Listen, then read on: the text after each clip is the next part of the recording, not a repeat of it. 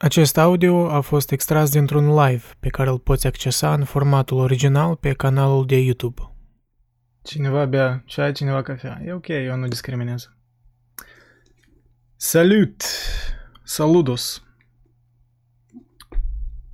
De mult nu ne-am văzut, cel puțin în live. Sper că sunteți ok în această sâmbătă fără evenimente, cu evenimente, nu știu. Pentru noi, moldoveni, de exemplu, e un eveniment destul de mărișor mâine. Votăm! Ori depinde. Unii poate nu votează, alții votează, nu știu, depinde de preferințe. Dar e... O, și la americani, da, și la americani o să fie cum, ei deja votează. Mai pe scurt, eu cred că tema de azi, cumva așa, prin coincidență sau nu, dar se conectează destul de bine cu, cu ceea ce vom vorbi azi. Salut Nelly, salut Maria, salut, uh, salut Pavel. Cât suntem? 18? E ok. Eu cred că atâta timp cât suntem vreo 20, eu cred că de obicei conversația e bună, adică nu-i, nu-i nevoie de mai mulți. Dar eu cred că vă voți, vă voți alătura cu timpul. O, Dima, noroc, Dima. Uh, Gol de Zora, da, te țin minte la uh, live-urile precedente. Da, în fine, în primele live-uri noi, dacă țineți minte, am vorbit cumva despre capitolul 1, care era un fel de introducere, provocare tehnologică, dar era un fel de overview de, de timpurile astea noastre digitale, da, cu tehnologii și cum, cum să funcționăm în societățile astea, în politica, în societățile astea moderne, în care suntem cumva manipulați de tehnologii, da? Dar în primul capitol cumva era mai superficial, Harari încă nu, nu se adâncea prea mult. În al doilea capitol era muncă, da? În special el a abordat cum munca se va schimba. Și noi țin minte cum, clar că era și Q&A și citire, citirea cărții, deci în live-ul precedent n-am discutat chiar tot capitolul munca, dar eu cred că noi am, cam am vorbit despre temele importante, așa, și voi, voi ne-ați, ne spus niște întrebări bune, așa că, deci iarăși eu așa mă ghidez, un fel de Q&A și citire, adică nu nu mă oblig să citesc, știi, toată cartea, dar eu cred că capitolul de azi e destul de interesant, pentru că e, e destul de relevant cu timpurile noastre și chiar ce se întâmplă acum. Capitolul 3 se numește Libertatea, Big Data e cu ochii pe tine. Deci eu am denumit-o cumva democrație în era digitală, așa ceva mai, mai, mai concret. Uh, da, din denumire deja se vede, adică Harari va vorbi despre um, algoritmele, da, de social media, de, de mass media, cum, cum de fapt libertatea, așa cum noi ne gândim, noi nu suntem de fapt atât de liberi în alegerile noastre, da, noi noi cumva, părerile noastre sunt formate în urma propagandei, în urma, apropo, propaganda. Am luat cartea asta lui uh, Edward Bernays, propaganda, una din, unul din um, primii, uh, da, primii psihologi care cumva au scris, psihosociologi care au scris despre propaganda într-un sens așa mai profund. Pentru că el era, el era nepotul lui Sigmund Freud. Și că clar, s-a inspirat, s-a inspirat, a avut, a avut de unde să ia inspirație. Și poate voi, foca, voi face și un podcast, ori, nu știu, live, să vedem. Voi scoate ceva din cartea aceea pentru că e destul de relevant.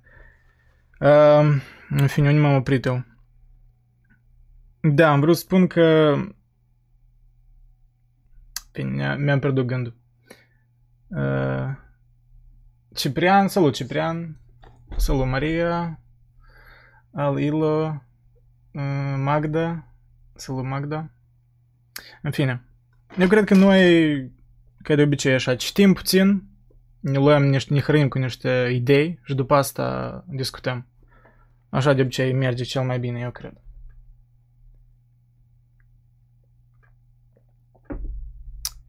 Deci bine, libertatea. Capitolul 3. Povestea liberală prețuiește libertatea omului, considerând-o valoarea supremă. Ea susține că orice autoritate izvorăște în definitiv din liberul arbitru al indivizilor, așa cum se manifestă acesta în sentimentele, dorințele și alegerile lor. În politică, liberalismul consideră că alegătorul știe cel mai bine. Prin urmare, susține alegerile democratice. În economie, liberalismul susține că clientul are întotdeauna dreptate. De aceea glorifică principiile pieței liberale. În chestiunile personale, liberalismul îi încurajează pe oameni să se asculte pe ei înșiși, să-și respecte propriile valori și să-și urmeze inima, atâta vreme cât nu încalcă libertățile altora. Această libertate personală este considerată sacră și inclusă în rândul drepturilor omului. Că da, ce, ce așa controversat în asta, da? Parcă, parcă așa și ar trebui să fie. Și noi suntem de acord și eu sunt de acord că așa ar trebui să fie, știi?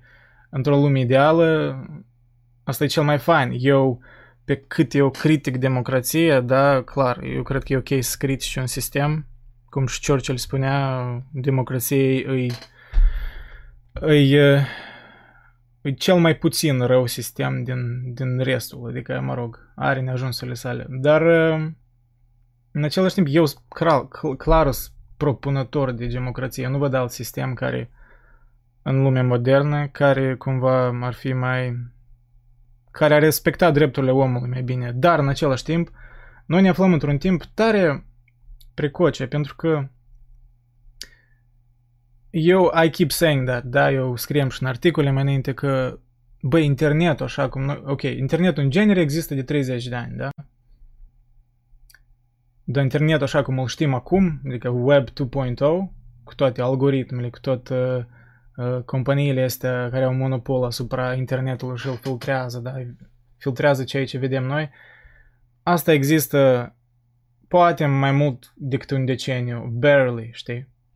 Și noi nu ne, nu ne dăm seama cât de mult asta afectează viziunile noastre, răbdarea noastră față de un sistem politic. Noi așa vrem totul hop-hop amu, știi, revoluții, răsturnări, proteste tare violente, știi? Noi nu avem perspectiva istorică. Noi cumva am pierdut perspectiva istorică. Pentru că, să te uiți în istorie, strămoșii noștri au adus-o mult mai rău, adică să fim serioși în multe considerente. Și noi devenim cumva, da, nerăbdători și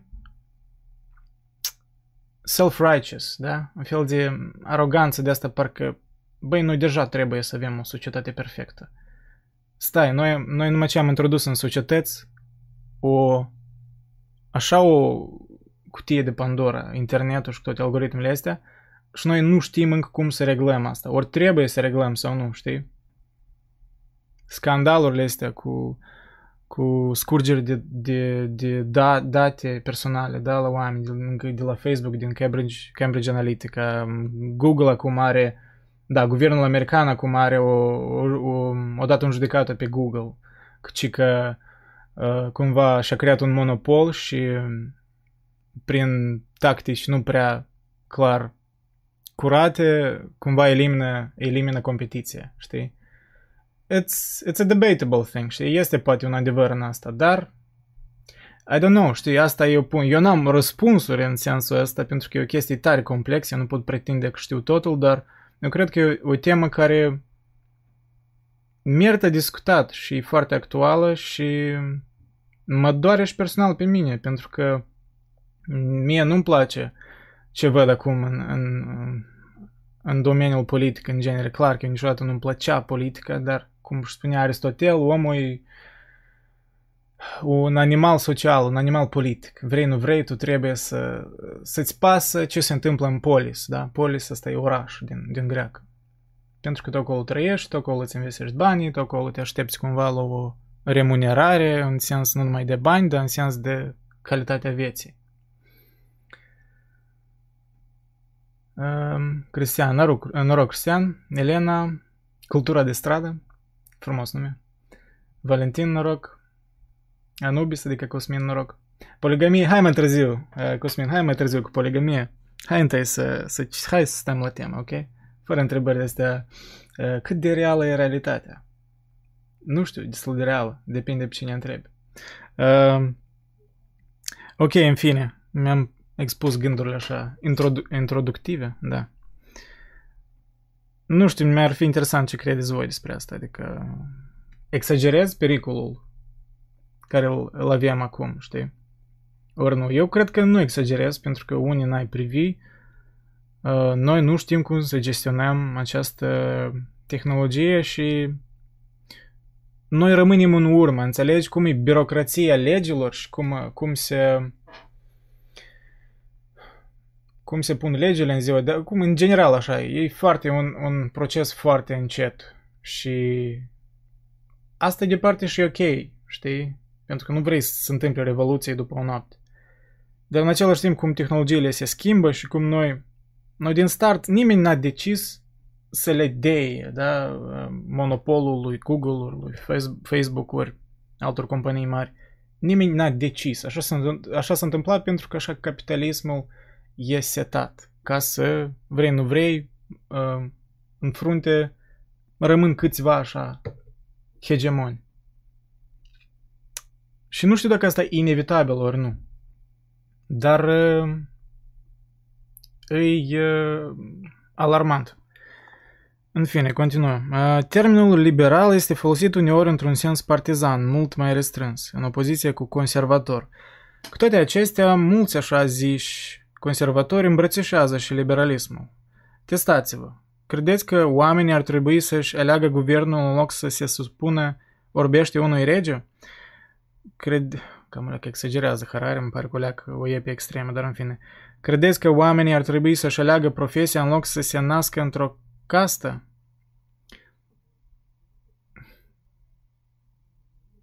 Credeți că oamenii ar trebui să-și aleagă partenerul de viață în loc să se căsătorească cu cine îi obligă părinții? Ok, stai, aleagă, ce așa o iei în extremă?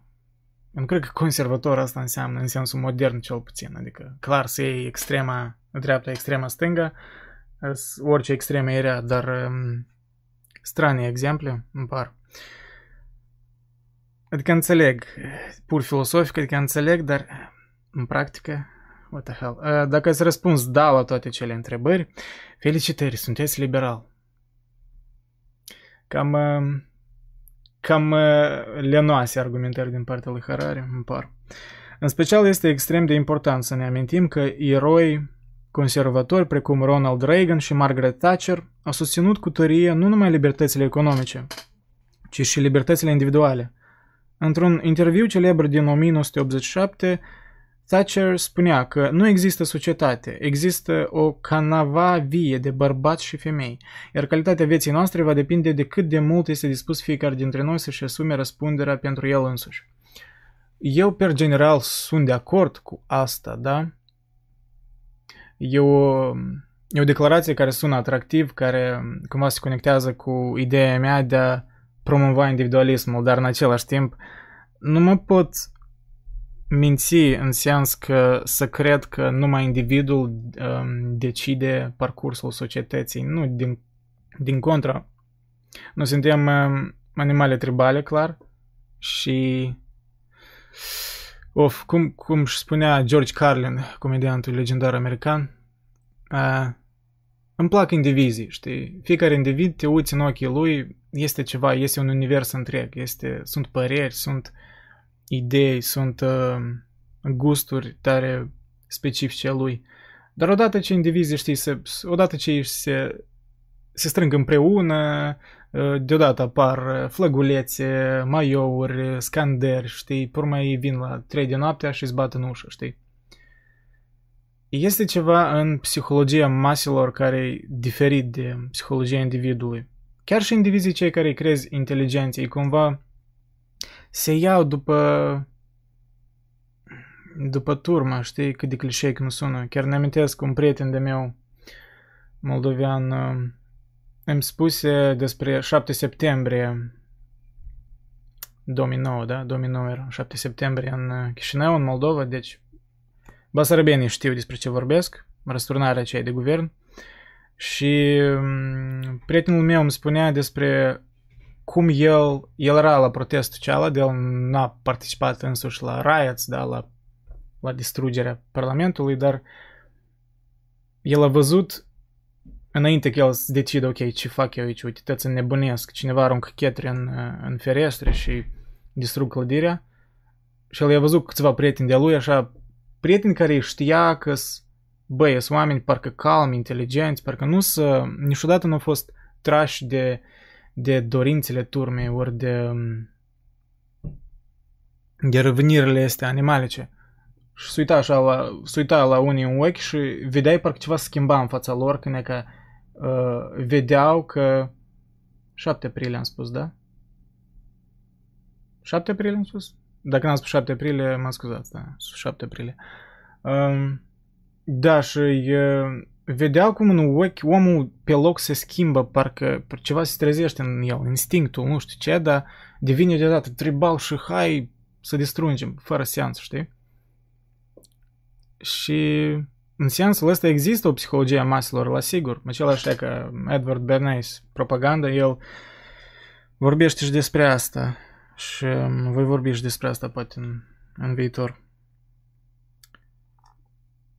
Urmașii lui Thatcher din Partidul Conservator sunt într totul de acord cu Partidul Laborist că autoritatea politică izvorăște din sentimentele, alegerile și liberul arbitru ale votanților individuali. Astfel, atunci când Marea Britanie a trebuit să decidă dacă să părăsească sau nu UE, prim-ministrul David Cameron nu le-a cerut reginei Elizabeta II, arhiepiscopului de Canterbury sau profesorilor de la Oxford și Cambridge să tranșeze chestiunea. Nu i-a întrebat nici măcar pe membrii Parlamentului. În schimb, a organizat un referendum prin care fiecare britanic a fost întrebat ce simțiți cu privire la acest lucru. Da, asta e ideea. Ce simțiți, știi? Cuvântul cheie, simțiți. Omul simte ceva diferit într-o dimineață. Dacă nu mi-am luat dejunul, eu pot să simt cu totul altceva, știi, după, peste o oră. Adică chestia asta cu simțitul e... It's tricky, da? Că noi vrem să le dăm oamenilor libertate de alegere, de... E ok, da? Noi, noi asta, asta e un idealul nostru spre care tindem. Dar nu putem pretinde că, chiar da, este, mă rog, era deja a devenit un mem. Eu, chestia cu Brexit-ul, eu nu, eu nu sigur. Eu înțeleg de ce unii britanici vroi, voiau să, să, să plece din, din Europa, da? Pentru că, într-adevăr, eu cred că cei de la Bruxelles cumva forțau niște politici uneori care nu se conectau local cu o țară, da? Ei forțau politici uh, vest-europene, est-europenilor uneori, știi? Și asta era o problemă. Și înțeleg. Înțeleg, eu încerc să înțeleg ambele părți. Eu înțeleg frustrarea celor ce au votat Brexit. Înțeleg și pe cei ce n-au votat clar lucru. Îi, știi cum, distruge un sistem întreg, o relație, contracte complexe sociale uh, peste noapte. Ei cum, peste noapte, peste ani întregi, până acum încă nu, nu s-a efectuat normal Brexitul ăsta. Dar uh, a, da, era memul ăsta că, că următoarea, a, prima dimineață, a prima dimineață după ce a votat Brexit-ul, și că lumea a decis să plece din Europa, uh, cele mai searchable, uh, deci căutări în Google erau uh, What is European Union, știi, ce este Uniunea Europeană, adică clar că o că e fani, știi, adică oamenii votează pentru ceva și pe urmă asta învață de fapt, dar ce asta înseamnă să plecăm din Europa, știi? That's a good question. um, Cosmin, probabil pericolul consta în faptul că acum suntem 8 miliarde. Da, nu, asta e. Noi, noi numai asta, noi numai asta, dar uh, nu chestia în număr, dar chestia că fiecare dintre noi își poate vocifera opinia, își poate cumva, și asta parcă e bine, da? Adică nu-i middleman în care, uh, mă rog, eu 30 de ani în urmă, eu n-aș putea fi făcut așa ceva, să am uh, televiziunea mea, da, adică unde să fac streaming-ul meu, să, să vorbesc, să-mi fac audiența mea, să vorbesc cu voi. Era mereu un middleman, era televiziune, era așa mai departe. Și așa în muzică și în tot. Deci internetul cumva a, chiar a liberalizat tare în sensul ăsta uh, contentul. Dar problema în aceea când merge vorba de politică, noi devenim super tribali. Politică plus social media asta care te, te turmentează la cap, să fim serioși. Iarăși devenim, devenim mai nerăbdători, devenim mai radicali. Pentru că cu cât e mai radical, nu știu, articolul care îi dai share, ori cu cât e mai radicală și uh, ironică postarea, atunci cu cât e mai multe like-uri vei primi, știi? Și îți creează niște percepții eronate despre viață, despre despre, oa- despre diferența oamenilor. Noi credem că suntem atât de diferiți. O, tu ești liberal, eu sunt conservator. Dar noi, de fapt, în 80% din lucruri suntem de acord. Eu sunt mai mult ca sigur. Și sunt câteva diferențe care noi le socotim atât de inego- ne- uh, da, le socotim că nu le putem negocia, că da, um, terminăm cu violența și terminăm cu argumente proaste. Um, chiar îl ascultam, ascultasem ieri când venim de la lucru podcastul lui Dan Carlin, dar nu Hardcore History, de el are alt Common Sense, care, care așa mai des, mai des îl scoate, așa unul mai, mai light, în care el pur și simplu discută, că fără mare research. Și el a propus o analogie bună. El așa e mai centrist, mă rog. Poate așa liberal, dar mai centrist totuși îl văd. Că el e dezamăgit clar de liberalismul de azi. Și el a adus analogia asta bună de, de cum, cum e uh, democrația asta digitală astăzi. Mai înainte, mă rog, chiar câteva decenii în urmă,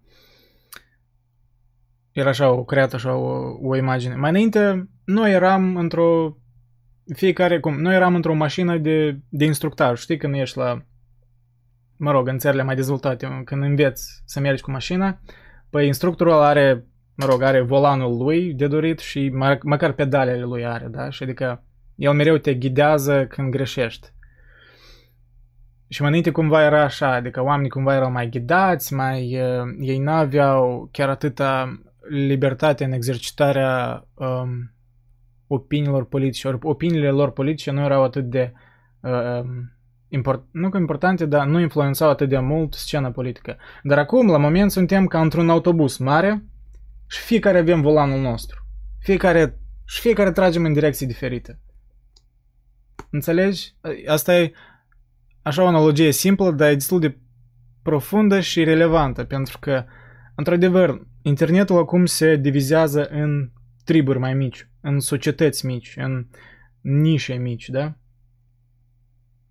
Ideea asta inițială al internetului era, știi, în anii 90, că internetul cumva va, va crea ceva, un spațiu larg, unde toată lumea se va conecta și în sfârșit vor găsi consensuri, da?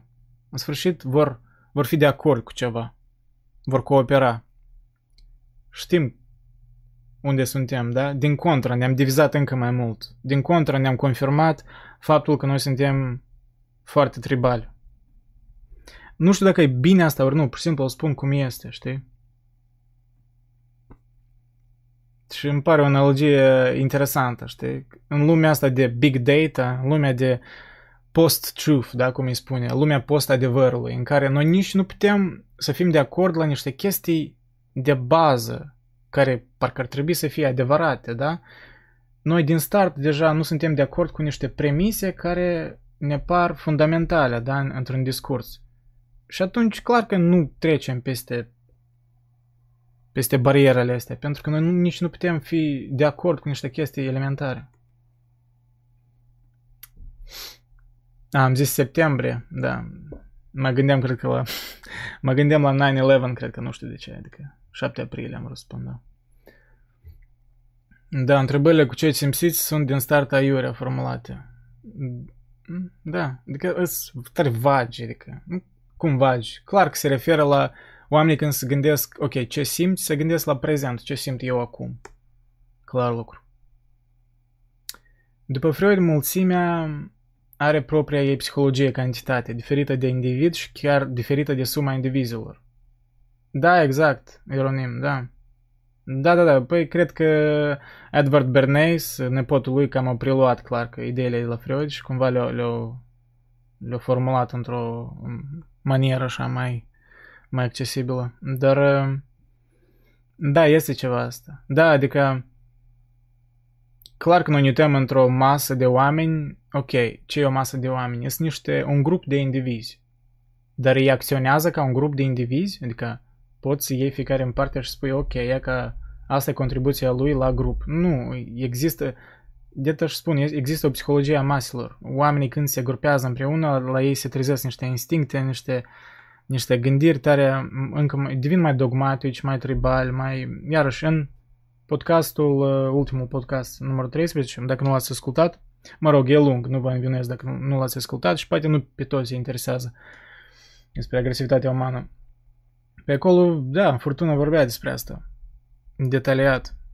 Deci se referea la cercetări diferite. Deci există asta în oamenii ei, pentru că așa am fost, așa am supraviețuit și așa am fost selectați natural să... Selectați natural, da, așa am fost selectați de selecție naturală că să, să vedem în străin, ori în cel cu opinii diferite, ori cel ce arată diferit, uh, da, să vedem chiar un străin și un pericol, să vedem, să simțim emoțional, la nivel emoțional, să simțim uh, uh, precauție, să simțim un pericol, să, să fim mai sceptici față de ei. Pentru că, clar, erau ciocniri de triburi în trecut și dacă nu erai sceptic și nu erai, nu erai xenofob, erai să fii ucis. Asta e realitatea. I don't know how to deal with this. Știi, în lumea de acum. No, nu, noi nu avem nevoie de xenofobie acum, clar lucru. Dar ea există pentru că în trecut ea ne-a servit supraviețuirea. Și cum rectificăm asta? Eu nu știu. E tare, tare dificilă temă.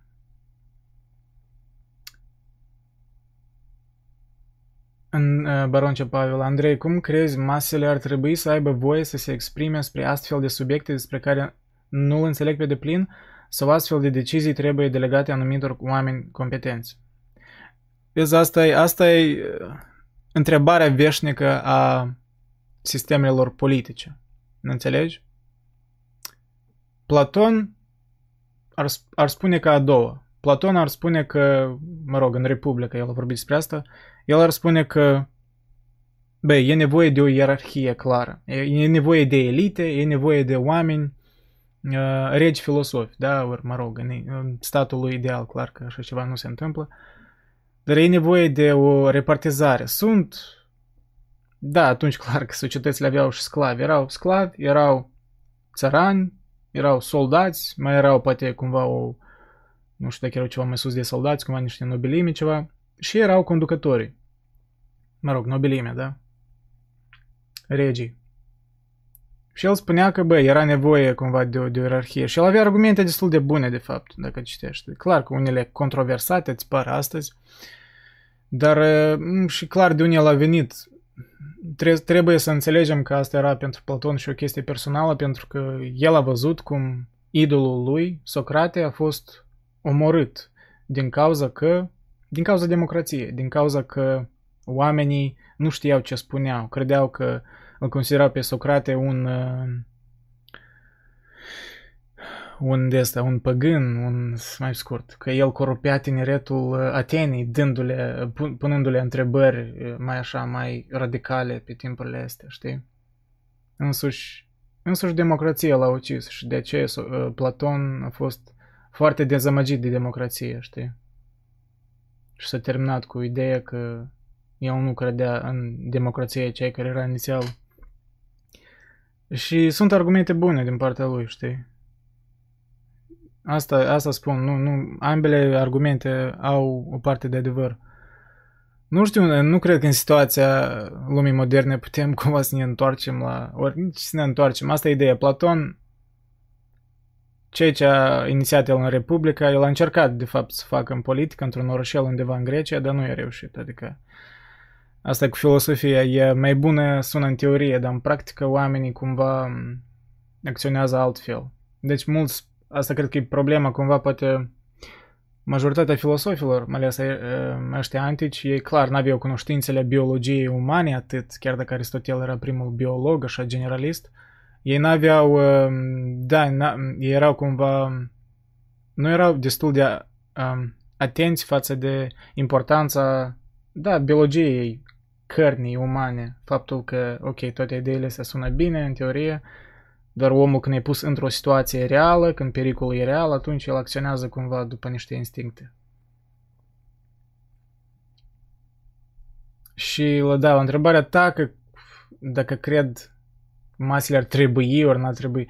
Eu tind să cred, cum și Dan Carlin vorbea, cumva eu m-am conectat în sfârșit un om care așa mai centrist, care a putut să-și argumenteze opinia, deși eu cred că el o leacă, el o leacă exagerează de pericolul uh, extremei de dreapta, știi? Eu cred că nu mai există chiar așa pericol cum el, deși înțeleg de ce, de ce el crede asta, știi? Trebuie să existe și oameni care sunt o leacă mai, mai panichiori, mai, uh, uh, care sunt mai alarmați. Dar uh, eu tind să cred că, băi, trebuie oamenilor să le dăm dreptul de a alege. Chiar dacă alegerile lor sunt proaste. Asta e realitatea. Nu va exista o utopie. Eu nu cred în, în utopii și de ce eu cumva accept din start că ceea ce va alege poporul poate să fie prost, știi? Uneori, un președinte prost cumva e o reflecție a poporului. Nu vreau să arăt cu degetul, dar da, să arăt cu degetul în Republica Moldova, de exemplu, Igor Dodon reprezintă o mare parte din poporul moldovenesc, asta e adevărul, știi? Nu pot pretinde că nu e așa.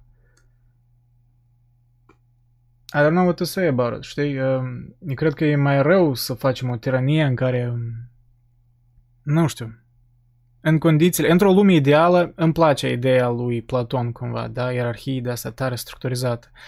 În lumea curentă, în care noi cumva vrem să facem ceva din uh, democrațiile astea liberale, să le facem în sfârșit să funcționeze normal, eu nu cred că aceea e o idee bună. În același timp, Harari vorbea în primele capitole că problema e că noi nu avem alternative, noi nici nu ne gândim la alternative. Noi vedem uh, democrația liberală ca unica soluție, unica, știi, uh, unicul sistem. Sistemul ăsta uh, parcă hegelian în care noi să ajungem în singularitatea asta în care noi să ajungem într-un final unde noi toți să ne conectăm și în sfârșit vom trăi pașnic, știi? Nu sigur că asta e uh, doable. Diferite culturi au diferite istorii, știi? Ideile astea noastre liberale, de, de democrație, nu se conectează cu totul, de exemplu, cu refugiații, nu numai refugiații, dar și cu teroriștii uh, islamici. Dar nici teroriști, chiar oameni obișnuiți, ei au diferite viziuni, Sharia law, știi despre asta, asta e cu totul, cu totul alte viziuni nici nu se conectează cu liberalismul. Uh, cât ești de mulți din ei sunt fundamentaliști în sensul religiei, în care nu acceptă nici umor, nici satiră. Uitați-vă ce se întâmplă acum în, în Franța, iarăși, un fel de Charlie Hebdo 2.0 de se întâmplă. Iar radical, radicalismul renaște. Profesorul cel care a fost decapitat pentru că a arătat uh, desene animate ori, ori niște niște satiră mă ating de la Charlie Hebdo într-o, într-o clasă. Eu cred că um, nu cred, eu nu cred că există vreun lucru sacru pe care nu-l poți satiriza. Eu cred că tot, totul trebuie satirizat. Uh, totul trebuie um, um, nu că luat sub batjocură, dar să nu ne luăm chiar prea tare în serios. Chiar când merge vorba de religii. Eu sunt pentru libertatea oamenilor de a alege religiile lor, ori nu de a alege, știi? Uh, dar eu nu sunt pentru uh, ca oamenii să impună o tăcere, ori, o, ori că o religie cumva îi mai de neatinsă decât alta. Uh, absurd. Da, Cristian, da, exact problema asta în Franța. Cosmin, o să par închis la minte pentru un moment, dar cred că în unele țări, cum ar fi Franța, religiile minoritare ar trebui să fie restricționate în anumite aspecte. De fapt, ă, deja asta cumva este la ei. Ei par mi se una din... Uh, nu știu dacă e unica țară, dar e una din puținele țări care în școli, deci uh, nimeni nu poate purta uh, cumva îmbrăcăminte de asta religioasă, da? din orice religie, deci hijaburi ori cum se numește, la, cum, cum se mai numesc, nu mai, nu mai știu, mai pe scurt. La hinduși, chestia asta. De fapt, nu știu dacă asta e religioasă ori. Cred că da. Adică ei, asta e interesant, că la, la ei chiar este legea asta, că uite, nu poți purta niciun... Și clar că mulți mai activiști cumva sunt împotriva la asta. Eu cred că, deși sună controversat, e o idee bună, într-un sens, da? De ce... Mm. De ce trebuie să, da, să ne să ne reclamăm cumva, ori nu știu, religia, în, pentru că asta va crea mai mult conflict, da? Dar pe de-o parte, dacă le interzici, atunci asta tot creează conflict, așa că eu nu știu. Mai ales la mai ales la uh, musulmani. Islamul până la urmă respinge drepturile universale ale omului, prin urmare ar fi prostesc să fim naivi și să le oferim toate beneficiile și avantajele pentru că se, pentru că se ajunge la cazuri de genul. Eu, eu în sensul ăsta sunt, sunt de acord cu, da, cu Sam Harris, deși eu în multe chestii deja nu prea sunt de acord cu Sam Harris, uh, filosoful ăsta public, uh, neuro, neurologul, sunt de acord, dar sunt de acord în uh, avertizarea lui față de terorismul islamic. El încă de mult vorbește despre asta, încă decenii în urmă, încă după 9-11. Um, da, radicalismul islamic e um, o, o problemă mult mai uh, urgentă decât uh, orice radicalism creștin, ori dacă mai există așa ceva, știi? Uh, e o problemă. Nu putem... Asta e chestia, cum își spunea Hitchens, apropo, eu lucrez la un video SEO despre Hitchens, cum își spunea Hitchens, nu putem pretinde că o religie nu are idei mai proaste decât alta. Nu toate religiile sunt la fel. Da, pur și simplu o iei pragmatic ca un set de idei. Nu privi la el dogmatic, dar privește, ok, asta e un set de idei care influențează oamenii, sub care oamenii se ghidează în viață. Băi, dacă o religie spune că e ok să ucizi un om din altă religie pentru binele lui Dumnezeu, ori ceva de tipul ăsta, ori că femeile cumva trebuie, poți liber să le trăsnești cu chiatra în cap dacă, nu știu, dacă și-a scos uh, hijabul cealaltă, nu mai știu ce, în unele părți mai fundamentaliste din uh, islam se, se face. Deci, asta nu e o idee bună deloc, asta. Da, exact cum tu spui, asta nu se conectează cu cu drepturile umane așa cum ne le imaginăm noi acum în mă rog, în, cu drepturile umane pe care le-am, ideea pe care am creat-o după epoca iluminismului, da, iarăși, Immanuel Kant, el vorbea despre drepturile este umane, imperativul categoric, da, tratează-mă pe mine așa cum vrei ca eu să te tratez pe tine. Și asta e o idee bună, e o idee pe înțelesul tuturor și pe asta aș vrea să ne ghidăm.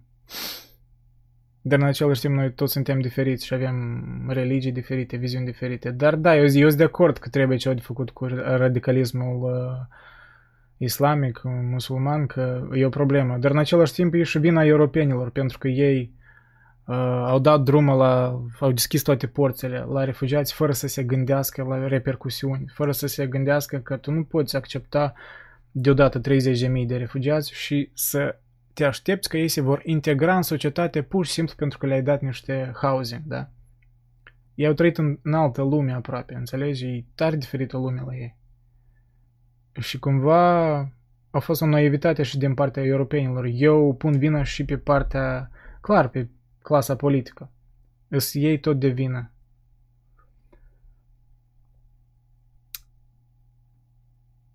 Da, Cristian, problema aceasta nu e doar în Franța, ci aproape în total, toată Europa. Da, cel puțin în Europa de vest. Pentru că asta e, asta e, asta e ironia Europei de vest.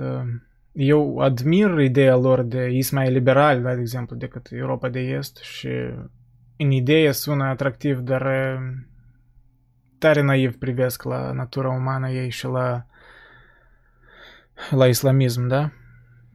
la pericolele islamismului. În, te uiți în orice statistică, în Londra eu citisem, în Londra crimele cu cuțitul, adică knife crime, oamenii care îmblă, clar că de obicei musulmani care îmblă, islamiști radicali, nu spun musulmanii mai sănătoși la cap, uh, cu, da, îmblă cuțitele și ștai oamenii în stradă, pur și simplu. Și, a, rata a crescut cu vreo câteva sute de procente, ori chiar vreo mii de procente în ultimul an. Vă închipuiți ce de absurd sună în Londra, parcă ți pare, băi, metropolă civilizată. E, e o problemă. Și nu știu, nu, nu văd, eu sunt pesimist în sensul ăsta, eu nu văd cum asta se va rezolva prin pace. Eu uh, eu văd numai cum asta se agravează, mai ales am cu COVID-ul ăsta și cu tot uh, lockdown-urile astea, iar a doilea val deja apar prin Europa. Uh, oamenii sunt închiși acasă, sunt frustrați, devin și mai sceptici, uh, sceptici față de guvern. Ceea ce trebuie să se întâmple, eu cred că trebuie să fii sceptic față de guvern, dar clar că oamenii exagerează în, în măsura în care deja creează niște conspirații tare um, deconectate de, de realitate. Și Dan Carlin vorbea despre asta, chestia cu conspirațiile. Pentru că eu, eu sunt pentru, eu nu, um, eu sunt pentru că oamenii, da, scriează, scrieze conspirații. Pentru că unele conspirații s-au devenit adevărate, da, în trecut, în, cu, cu Pentagon Papers, da, Watergate-uri, cum se numea, adică corupții prin guverne, parcă îți pare, băi, americane, ori. Multe conspirații se adevereau. Dar, e că Dan Carlin vorbea despre conspirații, ok, uh, se întâlnesc doi oameni, da, unul care, mă rog, nu prea crede în conspirații, altul crede în conspirații. Ok, primul argument, aruncă cel cu conspirații. Spune ceva mai conspiratoriu, care de, conspirațiile de obicei sunt mai less likable, da, ele sunt mai puțin probabil că sunt adevărate, pur și simplu matematic vorbind. Ok, să presupunem că conspirația asta e adevărată, ok, trecem pe al doilea argument din conspirație. Ok, și chiar și asta, care tot e less unlikely, și asta e adevărată. Ok, se întâmplă, să presupunem că e așa. Ok, de a treia oară, chiar și asta, adică nicio dogmatism ăsta că nu, numai pe linia mea, numai asta e adevărat, știi? De ce multe conspirații există o parte de adevăr, poate, da. Nu chiar totul e adevărat, știi? De ce să te duci în extrema în care...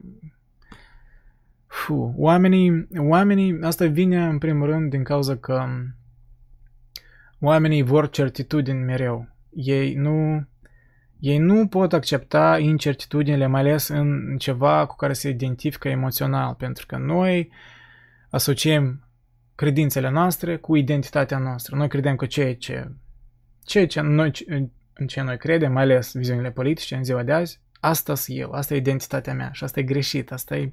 Sunt niște păreri, sunt niște păreri care le pot schimba. Eu, eu încerc să se fac la mine. Da, eu am unele păreri destul de certe și destul de poate nu știu, nu cred că dogmatice, dar da, aș vrea să cred că sunt bine argumentate, dar da, eu sunt sigur în ele.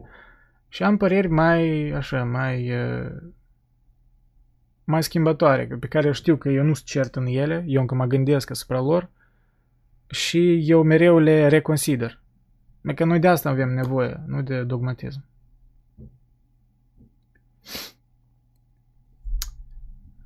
Omul iubește, urăște, omoară și iubește din nou. În stanci. Nu, da. Omul... Uh, omul e... E complex. El nu e o fiind. Nu pot spune că omul e așa. Eu... Eu nu știu, eu oscilez. Eu aș vrea să fiu ca Albert Camus, da? Să, să fiu mai optimist în privința oamenilor, în pofida crimelor și răutăților. Dar uneori e, e tare greu să fii optimist ca el. Uneori e tare greu. Uneori... Uneori devin un fel de Schopenhauerian, știi? Devin tare pesimist. Dar admir oamenii care pot rămâne optimiști în sens așa pragmatic, ca Albert Camus, de exemplu. Nu era, știi, un visător, așa naiv, dar își asuma riscurile optimismului său. Înțelegi? Apropo de atentatele din Franța, un preot ortodox a fost împușcat acum câteva ore. Iar astăzi? Serios, asta e... Îți spun, asta nu mai vă crește. Asta, eu nu văd cum asta se va opri. Asta e iarăși încă un val de radicalism. Incredibil, serios. Eu ne amintesc ne amintesc uh, câțiva ani în urmă, da? Pare mi se 2018 a fost asta. Când am fost în Barcelona, și am fost la, la Rambla, dacă știți, ați fost în Barcelona, strada aceea, strada aceea tare largă, unde, de pietoni, unde pietonii mergeau.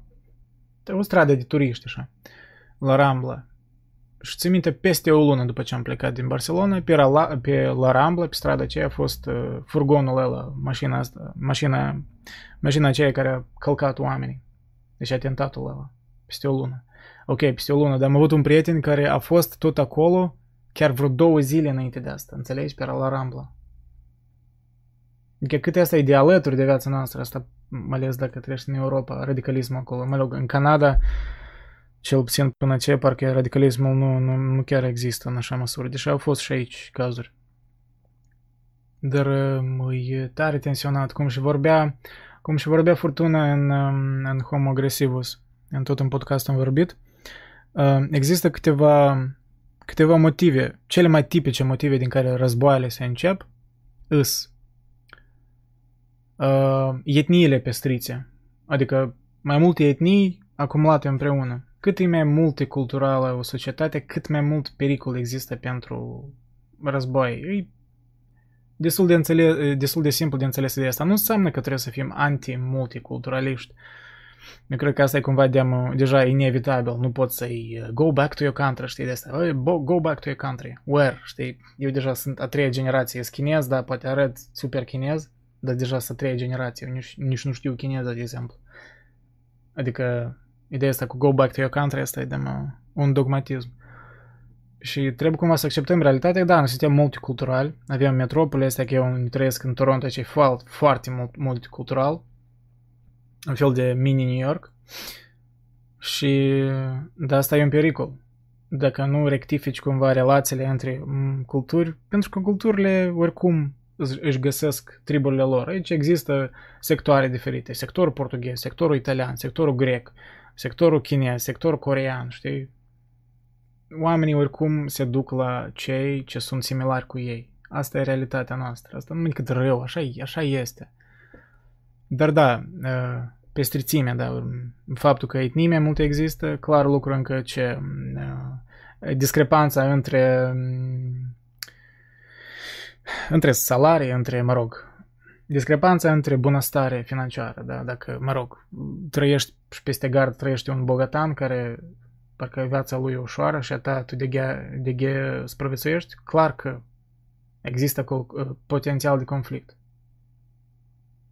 Și I don't know, da, sunt numai câteva, trebuie să-mi amintesc în câteva, dar în fine, însuși faptul de multiculturalism, el e, el e ca un borcan de, de, nu știu, de supă fierbinte în care sunt amestecate tot fel de legume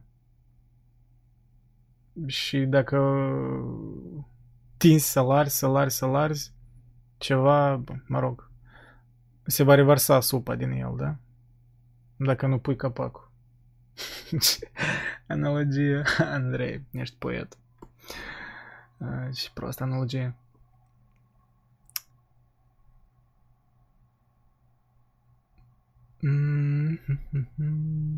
Ok, dă să mai continui cu cartea. Că noi cam ne-am sustrat spre mult. Nu vedem că deja aproape, aproape o oră. Huh. Uh, cred că vreo două ore să stăm. Să vedem. Depinde cum merge vorba. Eu aș vrea totuși să citim puțin din capitolul ăsta.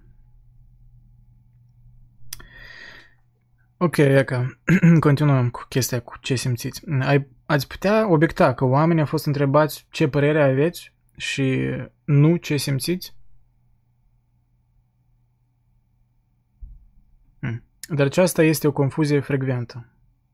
Ce părere aveți și nu ce simțiți. Hmm. Chiar oamenii așa se gândesc tare meticulos la chestia asta? Dacă cineva m-ar întreba ce simți despre asta, orice părere ai. Da, probabil ce simți e cumva ceva mai așa. Dacă am opinii la care nu sunt cert, eu aș putea spune, ok, eu simt despre asta, asta, de încă nu sigur. Dar părerea asta e parcă e ceva deja ce am, m-am gândit la supra care am meditat în timp, știi? Parcă e ceva care e o investiție mai multă dacă o pun în public, atunci cumva trebuie să-mi asum responsabilitățile. Dar dacă am spus ceva ce simt, ok, eu atunci am simțit asta, acum nu simt asta. Poate. Referendumurile și alegerile au întotdeauna legătură cu sentimentele umane, nu da? Și nu cu rațiunea omului. Dacă democrația ar fi o chestiune de proces decizional, rațional, nu ar mai exista niciun motiv pentru care toți oamenii să aibă drepturi egale de vot sau pur și simplu drept de vot. Există numeroase dovezi că unii oameni sunt mult mai bine informați și mai raționali decât uh, alții, cu siguranță atunci când vine vorba de chestiuni economice și politice specifice. În urma votului pentru Brexit, distinsul biolog Richard Dawkins a protestat, spunând că majoritatea covârșitoare a publicului britanic, inclusiv el, nu ar fi trebuit să aibă dreptul la vot la referendum, deoarece îi lipseau cunoștințele necesare de economie și științe politice.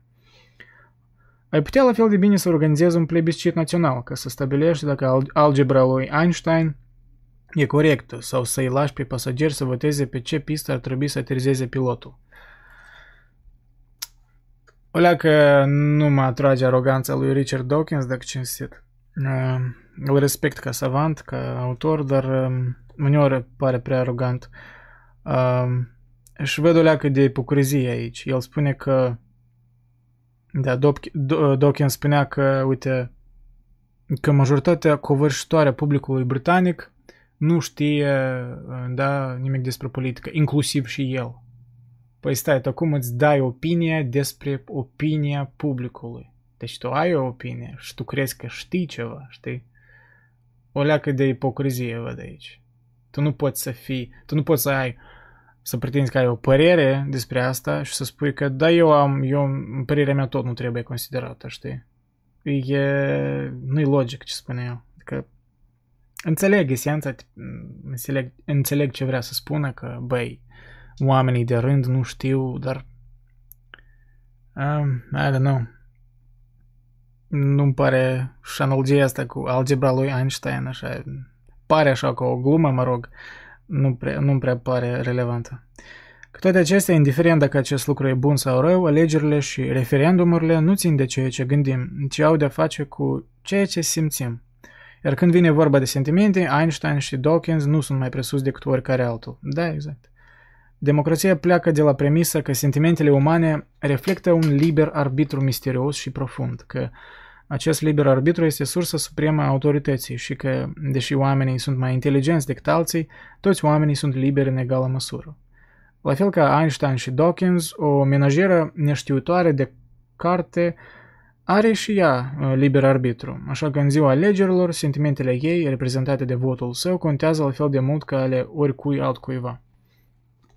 Da, dacă ne-am pus din start ideea că, băi, uh, ideea asta e o idee creștină, că, băi, noi suntem toți egali în fața lui Dumnezeu sau în fața legii, știi? Noi, indiferent de sexul nostru, preferințele noastre politice, noi, fiecare vot ar trebui să conteze în egală măsură. Pe ok, odată ce am decis asta, de ce noi încă ne, ne formăm la chestia asta? De ce încă noi decidem? Ok, dar poate oamenii ăștia nu trebuie să voteze. Dacă ne-am asumat că democrația înseamnă că, că oamenii care nu știu nimic despre politică vor vota și vor vota așa cum nu, noi nu vrem, atunci hai să trăim cu consecințele și să ne învățăm cumva să manevrăm în lumea asta. Știi? Noi vrem noi vrem să călcăm cu un picior și în, în mare și cu un picior pe țărm să stăm, știi? Adică choose. Nu poți fi în ambele locuri în același timp. În același timp înțeleg scepticismul care crește și mai mult, iar ne întorcem la tema democrației digitale algoritmele, toate manipulările, propaganda de pe internet. Noi devenim încă mai, uh, mai proști, mai dezinformați. Pentru că e un, un ocean de un ocean de de, suntem bombardați de informații, nu știm cum să alegem, nici eu, îmi vine greu, chiar și Dan Carlin, istoricul ăsta, mă rog, el e amator istoric, vorbea că, băi, și mie îmi vine greu să aleg ce e adevărat și ce nu, da, când citesc noutăți. Unde e bullshit și unde e mai alături de adevăr. E complicat. Când atâtea surse sunt, e, e greu pentru că nu e așa de complicat să-ți faci o imagine că ești o sursă reputabilă, da? Îți faci un website așa mai, îți, nu știu, îți faci un, un logo mai credibil, știi? Și lumea... Dar nici logo credibil. În Moldova, în genere, e strășnicie câte site-uri de astea care au apărut peste noapte și creează niște articole propagandiste, adică e Ehm, este o, iarăși, da, la prostia maselor, este o este un grup de o parte din noi care în genere nici ehm, adică bara e atât de joasă încât nici nu trebuie tare să te stărui, să manipulezi când mulți oameni cred pur și simplu ce văd, știi? În genere nu pun întrebări la, la ce-ai postat pe lenta de Facebook ori așa mai departe. Și chiar în... Și mai trist e, Cristian, și mai trist e fenomenul extremiștilor care ajung populari, gen Habib Nurmagomedov. Recomand să intrați pe pagina lui de Instagram. E de ce el e extremist? I don't know, tema asta cu Habib. Eu îl respect ca luptător, clar lucru. E greu să nu-l respect ca luptător. Ca om nu știu, nu cunosc. Înțeleg, el e cumva mai, uh, mă rog, uh, mai fundamentalist, în sens musulman. Radicalist, nu știu. Radicalist și el a făcut atentate teroriste, a insinuat, a insinuat agresivitatea asupra cuiva, știi? Nu știu. Și chiar în cazul lui Habib, popularitatea se datorează integrării în vestul pe care acum îl condamnă. A, el condamnă vestul? Nu știu, ei... Dar de ce condamnă vestul? Că, că nu le... A, că din cauza la chestiile ca Charlie Hebdo, că își ironizează Dumnezeul lor, ori ceva tipul ăsta. Da, în sensul ăsta clar că nu sunt de acord, eu cred că iarăși. Nu există niciun lucru sacru care, cel puțin în societățile democratice, pe care nu pot satiriza. Cred că tot, tot ar trebui satirizat. Mai ales uh, papa de la Roma acum, uh, cum îl numește pe dânsul, Francis. Băi, omul ăsta așa e un ipocrit, serios. Uh, pe cât lumea îl iubea la început, eu cred că nu se vede duplicitatea lui. Nici nu poate condamna terorismul islamic când îl vede în față, știi? Spune lucrurilor, lucrurilor pe nume, asta e terorism. Știi? Asta nu înseamnă că îi pui pe toți musulmanii într-o oală, dar spui că, bă, există un terorism islamic care e real, există deja, dacă ne ducem în sursa apariției lui, e complexă. Da, SUA a jucat un rol mare în sensul ăsta, dar nu numai, la ei deja există, ei deja se ucid între ei în, în, în Middle East, acolo mereu erau războaie sângeroase.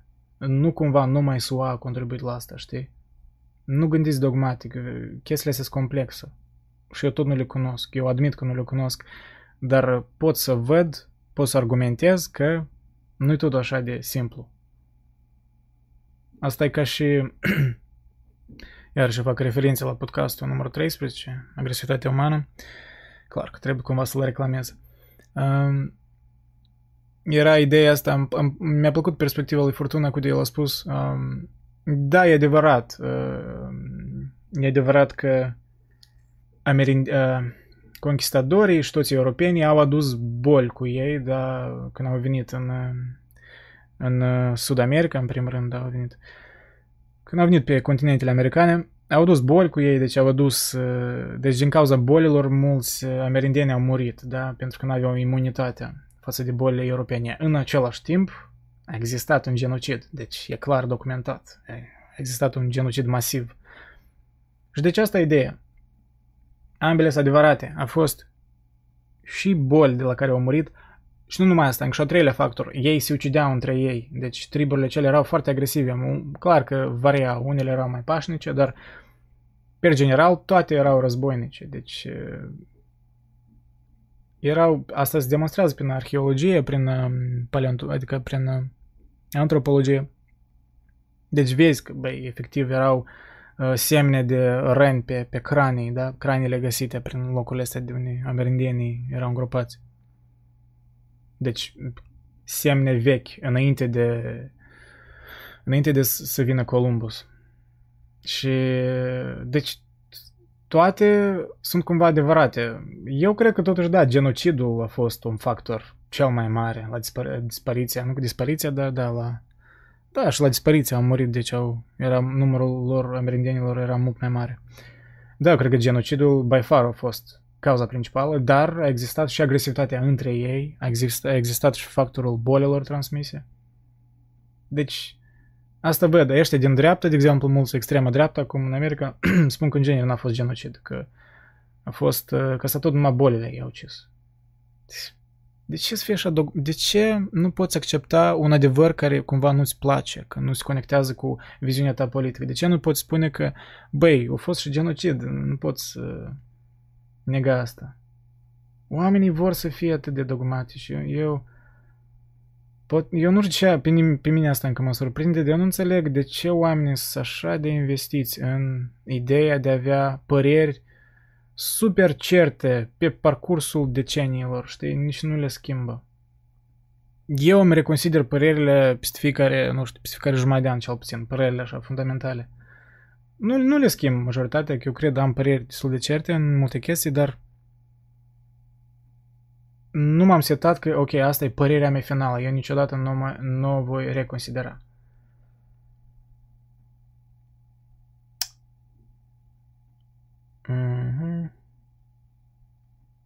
Nelly, de ce profesia, adică menajera, se asociază cu individul respectiv? E foarte greșit să numim oamenii menajeră, șoferul, profesorul, medicul. Come on. Stai, de la ce? Să tu răspundeai la ceva, pur și simplu așa, din, din senină ai scos A, de ce? Ei, asta e deja legat de limbaj, eu nu știu, e tare bizar. Eu țin minte când explicam cuiva uh, substantivele uh, române, în, în română și încercam cumva să le disec, să explic ok. Și îmi dădeam seama că unele substantive române sunt feminine și altele sunt masculine și nu înțeleg de ce, știi? Adică nu, nici, nu eu explica, pur și simplu așa este, știi? Da, dar în același timp acum se...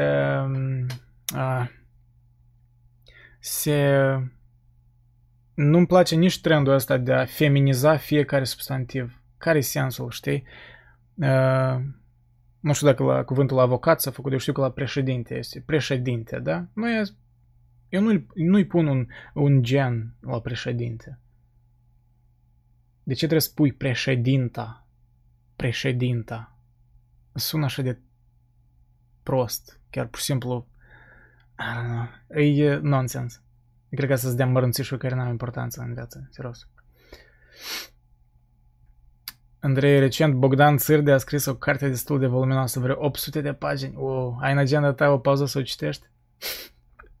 Bogdan Țârde?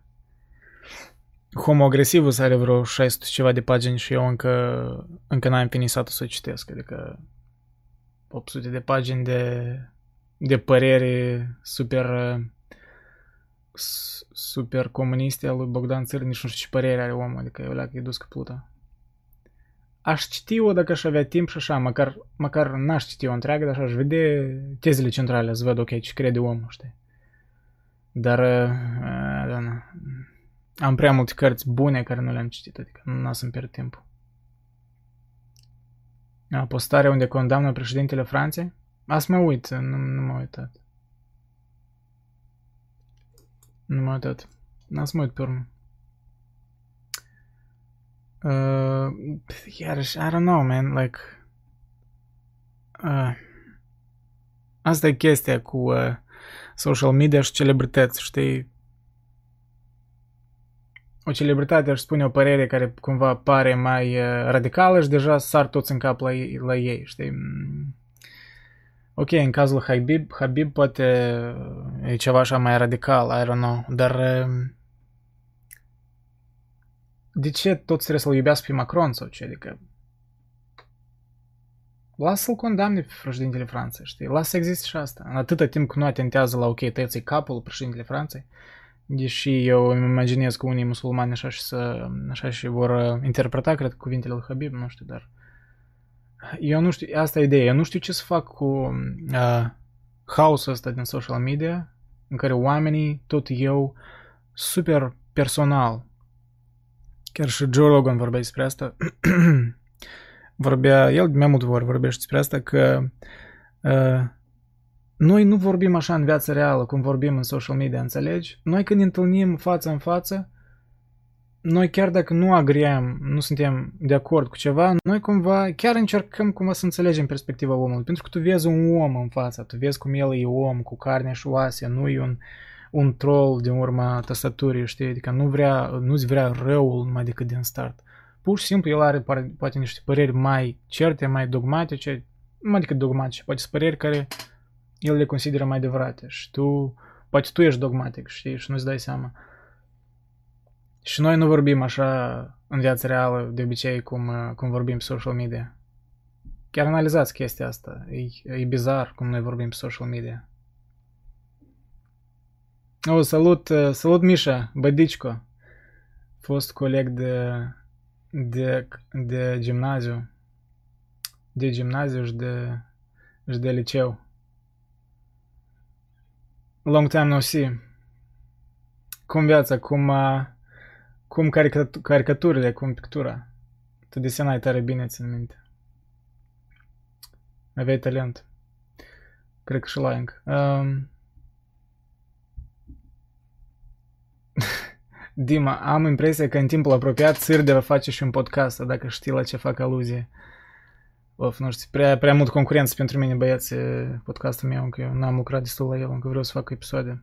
Nu vreau, nu vreau concurență. Dacă va încep și el cu filosofie, îmi bag, nu știu ce îmi bag. Îmi bag, îmi pun mâinile în cap, să spunem așa, mai cenzurat. Îmi pun mâinile în cap și spun că, băi, dacă de-am țâr de mă întrece la podcasturi, care e sensul? Um, cred că România acum nu înțeleg contextul cu Bogdan Țârdă. El e un fel de, nici nu știu ce el, el a murit. Cine e Bogdan Țârdă? Eu nu știu, un fel de uh, speaker, politician a comuniștilor, cu el, a socialiștilor, comuniștilor. Mai scurt, un, un cânișor tare aprins. El când vorbește, parcă iese spumă de pe gură.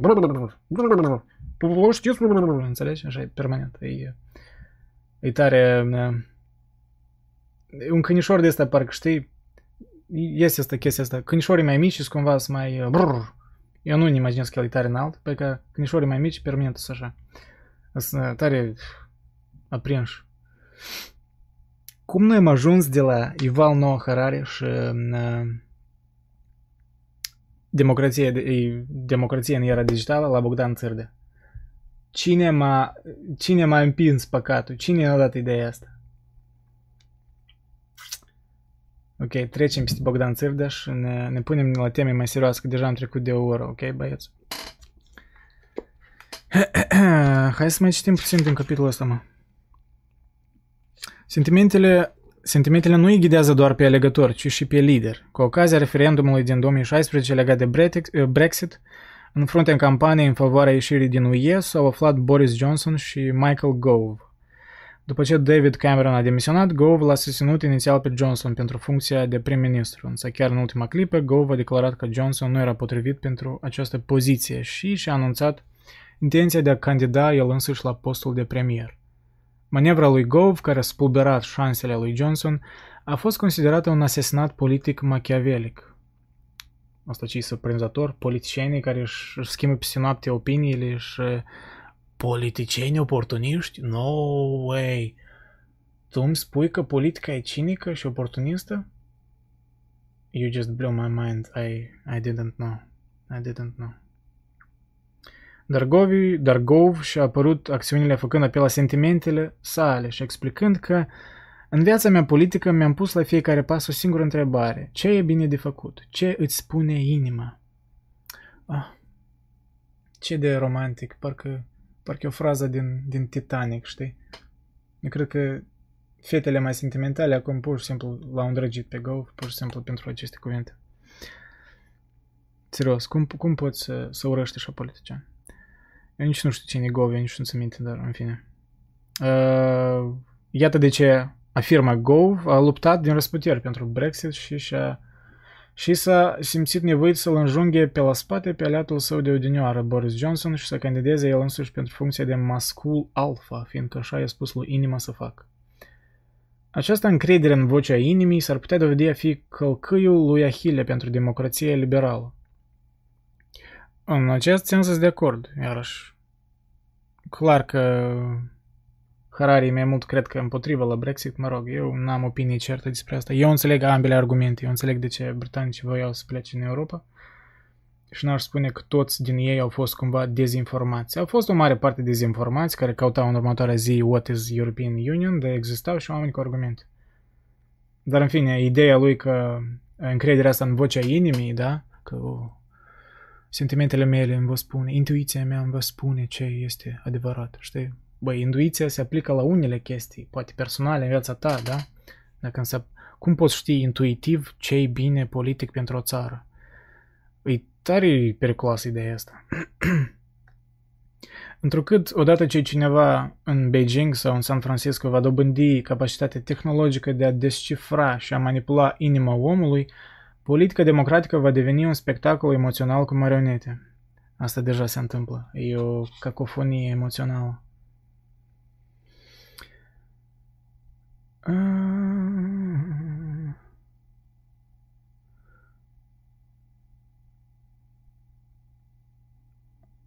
răspundeam la secvența din carte pe care o citeai despre alegeri și cine votează și hotărăște soarta țării. Era ceva de genul menajer, asta va vota, etc. A, da, nu asta e Harari, I don't know. Poate traducerea e așa, înțelegi? Poate, eu nu știu Da, cred că traducerea, pentru... De fapt, nu. Nu, Harari, clar, că profesia și în, și în engleză e mai tincă feminină. I don't know, are importanță în ele. Și te apuci de, de mărunțășuri. Noi aici rezolvăm problemele globale ale omenirii. Noi aici uh, vrem să facem pace în lume într-un live. Adică să ajungem la două ore.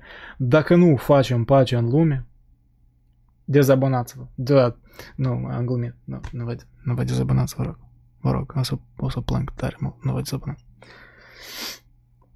Am înțeles. Um, ce mai scrieți? Sârdea, un om... Ok, hai nu mai vorbim de sârdea, hai vă rog. A, ceva la voi argument. Vreo 5 minute de Pulinici versus, versus Țârdea. Ei... nu, Dima, eu... Uh, Pulinici s-a dus, uh, s-a retras până ce... Poate o voi reîntoarce cândva în viitor, dar uh, eu nu văd... Uh, eu am principiul ăsta meu, când, uh, când realitatea, când realitatea e mai bizară și mai uh, funny într-un fel decât satira, atunci satira n-are ce adăuga, înțelegi?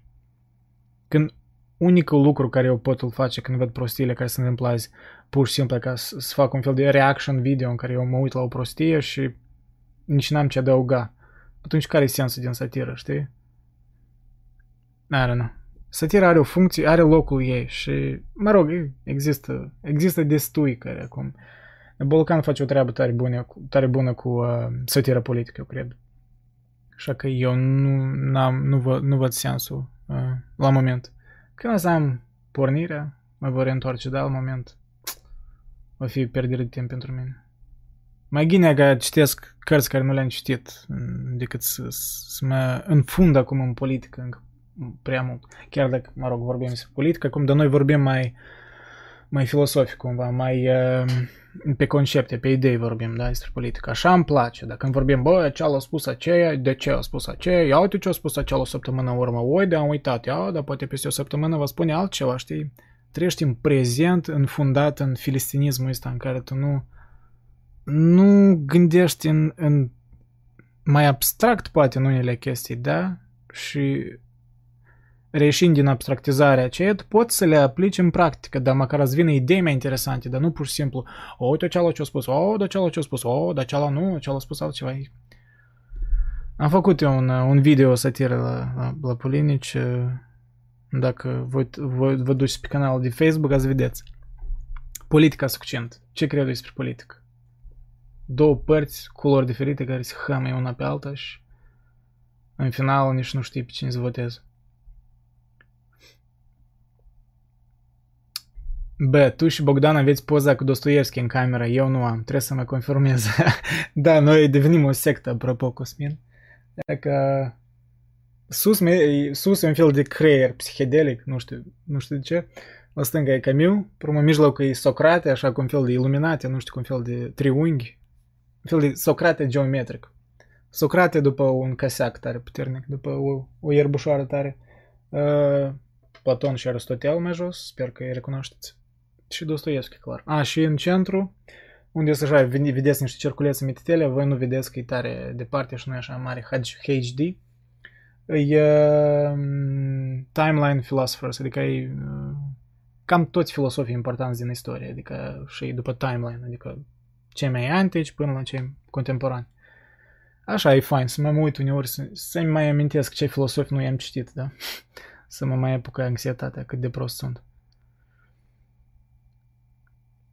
Dar da, eu cred că Cosmintul rămâne în urmă. Noi e, ar trebui cumva să, să punem pe roate uh, secta noastră de Dostoevski. Înțelegi? Apropo, eu, de fapt nu vreau să fac spoilere, dar uh, lucrez la un video cu Dostoevski. În, uh, pe 11, noi, 11 noiembrie e ziua lui, așa că poate, poate voi scoate atunci. Dacă realitatea noastră ar fi falsă, atunci cum îmi este permis să pun la o îndoială realitatea și să mă gândesc la o realitate mai înaltă? Iar cu realitățile tale, Bogdan, asta... Bogdan, Cosmin. Cosmin, be un ceai. Cum spune președintele nostru, uh, sper că nu va fi președinte peste câteva zile, dar cum spune președintele nostru, marele filosof Igor Dodon, Bei ceai și nu te dărgăi. Traducere pentru uh, cei din România. Bei ceai și nu tremură. Bei ceai și nu, nu te vârcoli, da. Bei ceai și nu te vârcoli. Continuăm cu Harari, lăsăm prostie, ok. Tudor Brădețchi, bună seara, bună seara Tudor. Noi ce am vorbit despre multe chestii, am vorbit și despre Harari, și despre SUA, și despre politică, și despre Moldova, și despre Bogdan Țărde, deci și despre Dostoevski. Tot am atins, eu cred că ne rămas să vorbim doar despre dragoste, eu cred că. Despre ce acolo propunea uh, uh, Cosmin, poligamie. Eu n-am părere despre poligamie, așa că spune tu, Cosmin, ce crezi. Eu voi citi uh, tema cu tare. Eu cumva voi încerca să reflect realitatea denumirii live-ului democrație în era digitală, dar nu democrație în era Bogdan Țârdea, ok? Hai să fim serioși. Ascultă algoritmul. O, e că asta e partea interesantă. Cine e Dumnezeul uh, zilelor, zilelor noastre? Algoritmul. Voi credeți că oh, sunt mii de Dumnezei? Nu, algoritmul e Dumnezeu. Credința liberală în sentimentele și alegerile libere ale indivizilor nu este nici naturală, nici foarte veche. Oamenii au crezut vreme de mii de ani că autoritatea decurge mai curând din legile divine decât din inima umană și că, prin urmare, ar trebui să sanctificăm cuvântul lui Dumnezeu și nu libertatea omului. Abia în ultimele câteva secole, oamenii în carne și oase au luat locul zeităților zeităților celeste ca sursă a autorității. În curând, autoritatea s-ar putea deplasa din nou de la oamenii la algoritm, la fel cum autoritatea, autoritatea divină era legitimată de mitologiile religioase, iar autoritatea umană era justificată de povestea liberală. Viitoarea revoluție tehnologică ar putea consfinți autoritatea algoritmilor big data, subminând însă și ideea de libertate individuală. Da, cred că asta deja treptat se întâmplă.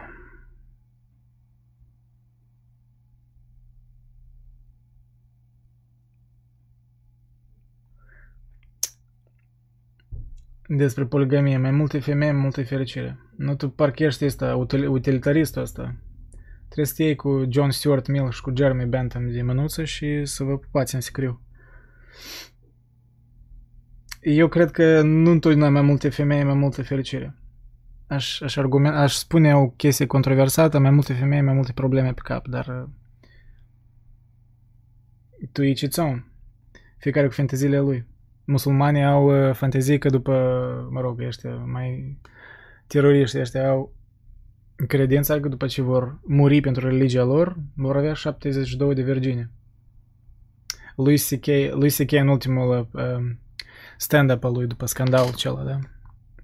anul trecut, mă tin că a avut stand-up-ul. Apel lua să bagiocă chestia asta, 72 de virgine, ok, vei avea 72 de virgine, apoi, ok, odată ce ai sex cu ele, deja nu-s virgine, deci ce faci atunci, știi? Dacă toată, tot sensul cu te-ai ucis pentru religia ta e că vei avea virgine, știi cum, el nu-s veșnice virgine. Iarăși, noi ne bătăm de, de la temă băieți și fete, hai să fim serioși, Hai să vorbim despre chestii serioase. Ok, eu aș vrea cumva să nu citesc chiar tot de ceva ce e important.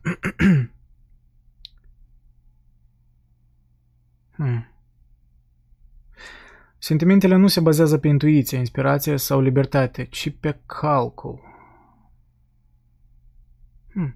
Atunci când o maimuță, un șoarece sau un om vede un șarpe, apare frică, deoarece milioane de neuroni din creier calculează cu rapiditate datele relevante și conchid că probabilitatea morții este mare. Senzațiile de atracție sexuală apar atunci când alți algoritmi biochimici calculează că un individ din apropiere prezintă o probabilitate ridicată de împerecherea reușită, de relaționare socială sau de a atinge alt obiectiv dorit. Mmm, cât de romantic.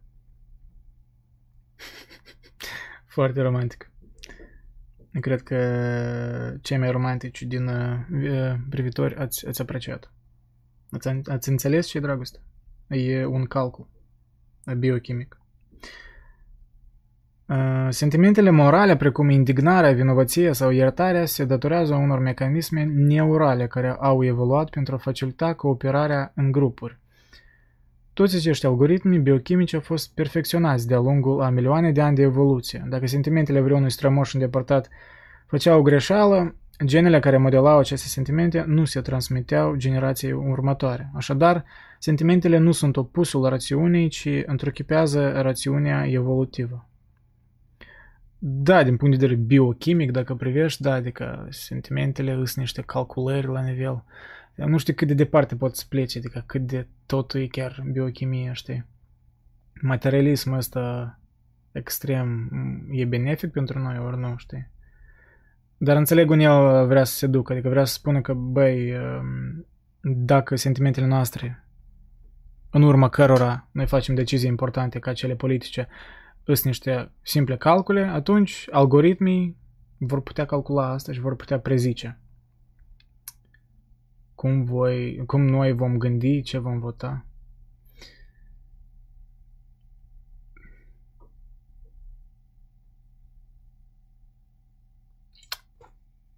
Pe, ok, ok, ok. Da, nu ne dăm seama, de obicei sentimentele sunt de fapt calcule, bla bla bla. Hai să trecem.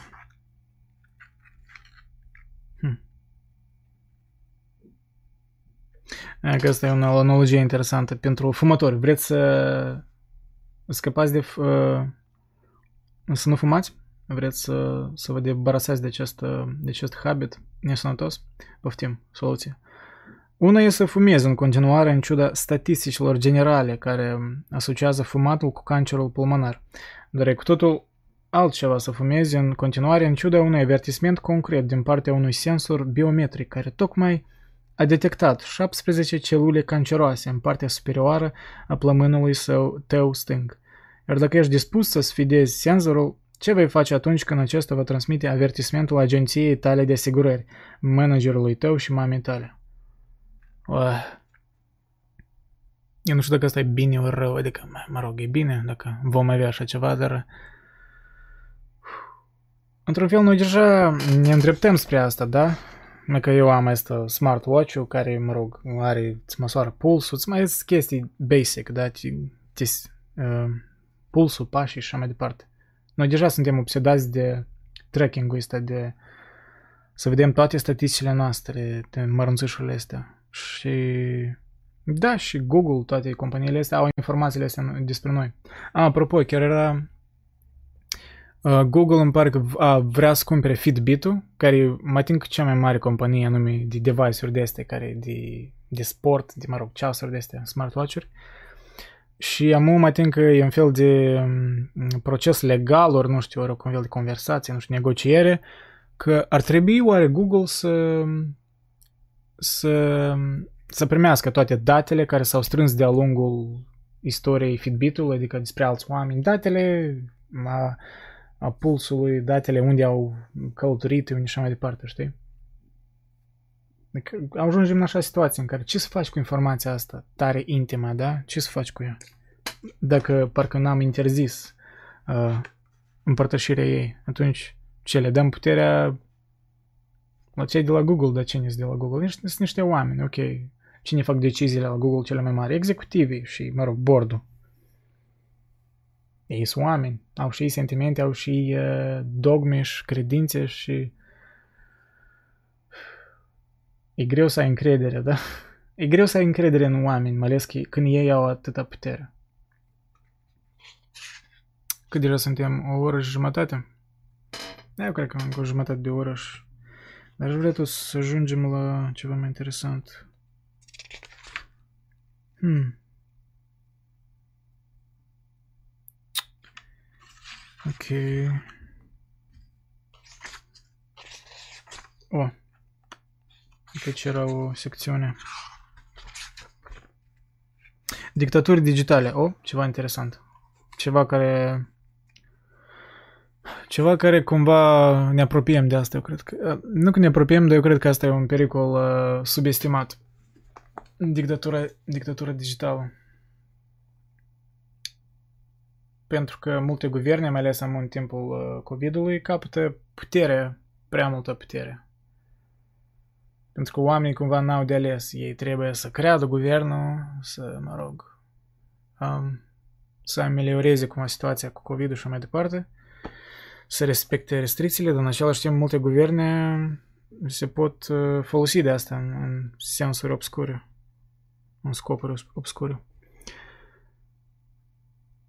AI, îi, art, inteligența artificială, îi înspăimântă adesea pe oameni, deoarece ei nu au încredere că AI va rămâne supusă. Am văzut prea multe filme științifico-fantastice despre roboți care se răzvrătesc împotriva stăpânilor lor umani. Fac ravagii pe străzi și măcelăresc pe toată lumea. Cu toate, cu toate acestea, adevărata problemă cu roboții este exact opusul. Ar trebui să ne temem de ei deoarece probabil că își vor asculta întotdeauna stăpânii și nu se vor răzvrăti niciodată. Da, eu tot mai mult cred asta. De fapt, asta mi-e mare pericol. Nu e nimic în neregulă cu supunerea oarbă, desigur, atâta timp cât roboții slujesc niște stăpâni inofensivi. Chiar și în război, dacă s-ar folosi roboții ucigași, pentru prima dată în istorie, legile războiului ar fi realmente respectate pe câmpul de luptă. Soldații umani cad uneori pradă emoțiilor și ucid, jefuiesc și violează, încălcând astfel legile războiului. Asociem de regulă emoțiile cu compasiunea, dragostea și empatia, dar pe timp de război, emoțiile care preiau controlul sunt deseori teama, ura și cruzimea. Cum roboții nu au emoții, putem avea încredere în ei că vor respecta mereu litera seacă a codului militar și că nu vor fi influențați niciodată de antipatii sau temeri personale. Hmm.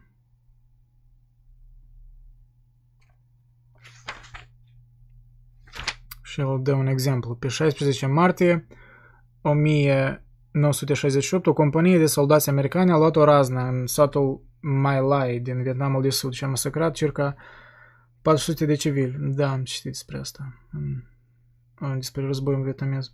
Această crimă de război a avut la bază inițiativa locală a unora care erau implicați de mai multe luni în război de gherilă din junglă. Din junglă. Nu slujea nici unui obiectiv strategic și contravenea atât codului juridic, cât și politicii militare ale Statelor Unite. De vină erau emoțiile umane. Dacă SUA ar fi trimis în Vietnam roboți ucigași, masacrul din My Lai nu ar mai fi avut loc. Ei, de unde, de unde știi? De unde știi cum ar fi programați acei roboți ucigași? Adică niște speculații. Dar asta... Asta e chestia în genere cu războiul. Războiul s-a schimbat tare mult în genere, ultimul tip de război de ăsta, de tip old school, da, în care era cumva o onoare, ori un cod uh, de război, a fost cam, da, a fost cam uh, primele, numai primele săptămâni din primul război mondial.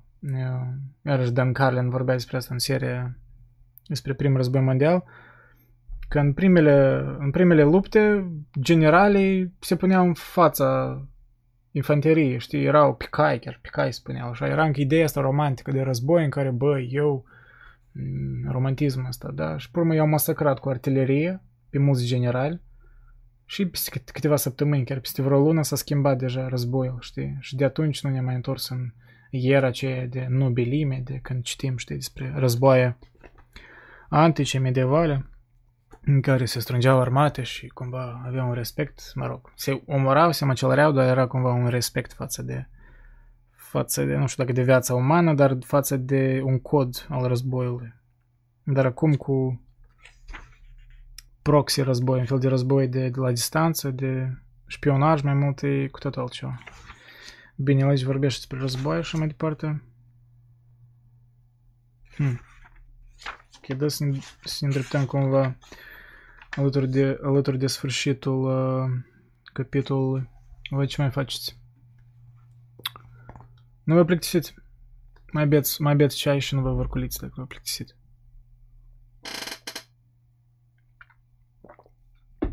Ha.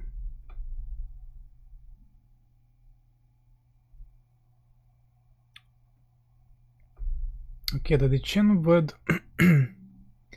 de ce nu vă văd comentariile?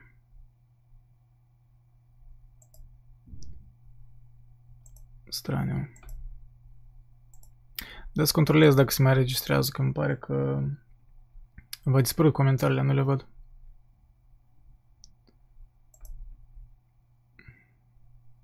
Adică ați scris ceva și am scăpat. Da, parcă mai merge încă. Hm. Straniu. Anyways. Inteligența artificială și prostia naturală. O veste bună este că măcar în următoarele câteva decenii nu vom fi nevoiți să ne confruntăm cu coșmarul științifico-fantastic în toată regula în care AI dobândește conștiință și decide să înrobească, înrobească sau să extermine omenirea. Ne vom baza din ce în ce mai mult pe algoritm ca să ia decizii în locul nostru. Dar e puțin probabil că algoritmii să înceapă să ne manipuleze în mod conștient. Nu vor avea conștiință. Științifico-fantasticul are tendința de a confunda inteligența cu conștiința și de a porni de la premisă că pentru a egala sau a întrece inteligența umană, computerele vor trebui să dezvolte conștiință. Intriga de bază a mai tuturor filmelor și romanelor despre AI se învârte în jurul clipei magice în care un computer sau un robot capătă conștiință. Odată ce se întâmplă acest lucru, fie eroul uman se îndrăgostește de robot, fie robotul încearcă să-i ucidă pe toți oamenii, sau ambele lucruri se întâmplă simultan. Da, apropo, asta e cam mai în clișeu deja. În clișeu peste tot lucruri, în toate filmele așa. Uh, în zile de azi, războiul hibrid are un efect mai destructiv decât războiul clasic, care aducea doar distrugeri fizice și costuri imense de renovare. Da, da, nu, e războiul de azi cu totul altceva, e, it's a new kind of beast și cotele sunt mult mai înalte.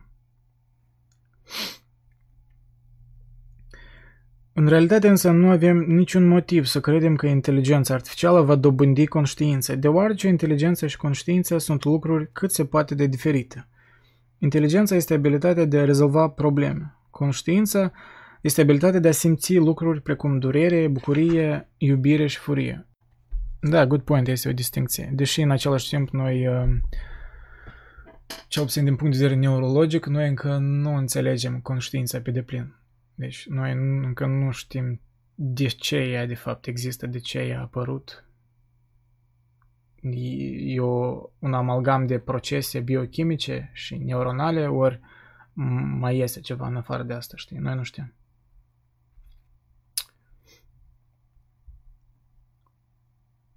Viziunea, musulman, viziunea musulmanilor vis-a-vis de viața de apoi mai amintește de melodia lui Spike și Guess Who. Știi ce asta, Cosmin? Din cauza că atunci eu am pornit melodia aceea, îmi parcă mi-a băgat uh, un fel de copyright. Adică nu... Cum, nu mi-a... Nu a fost copyright strike, dar mi-a băgat copyright. Adică mi-a spus că ok, tu folosești muzica. Îți închipuie că... Parcă îți pare că muzică așa nu prea serioasă, dar băi, are copyright. Câteodată poligamia era bună căci femeile neputincioase se coalizau împotriva soțului într-o dispută în familie. nu știu. Poate.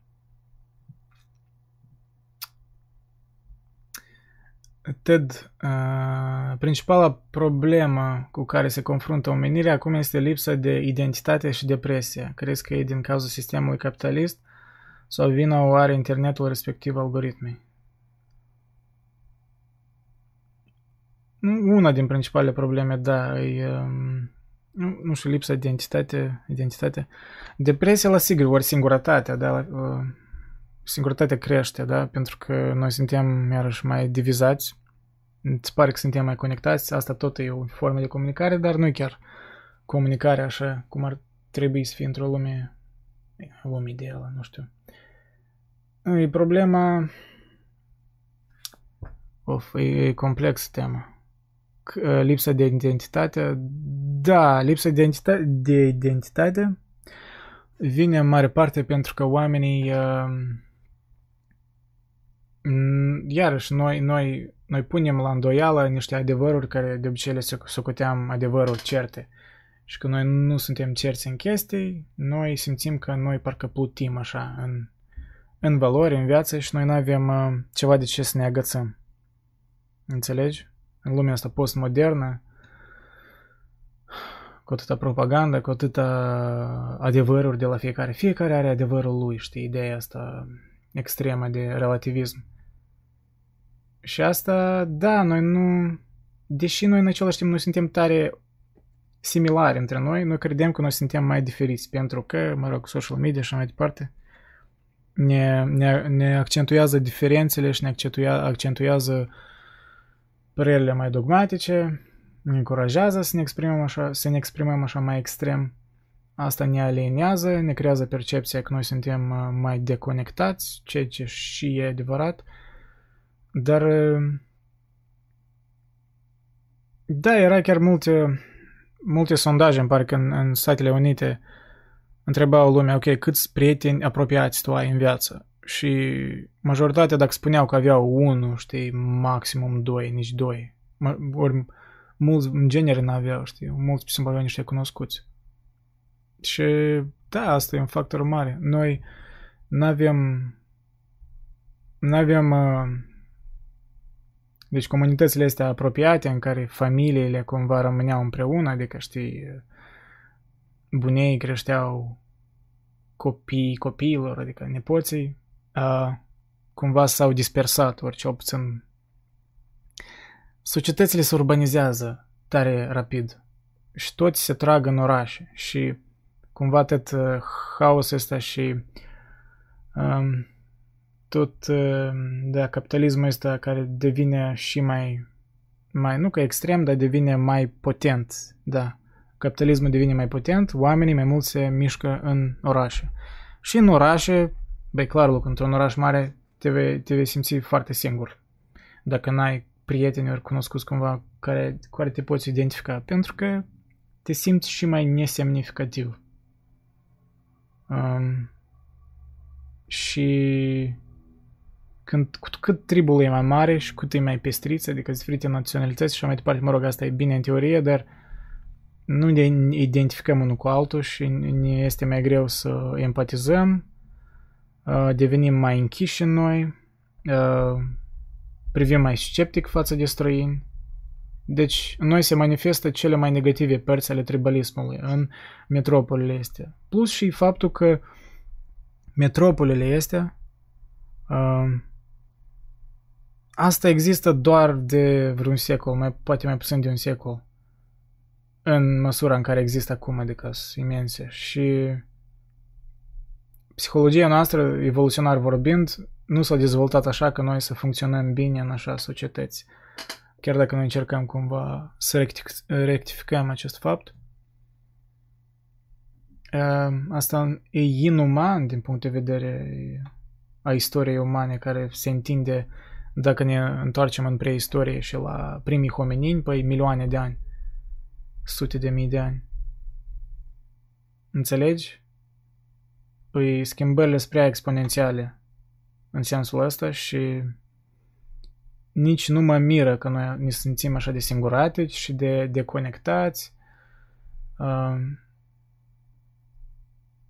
de nesatisfăcuți, chiar dacă parcă trăim într-o lume cu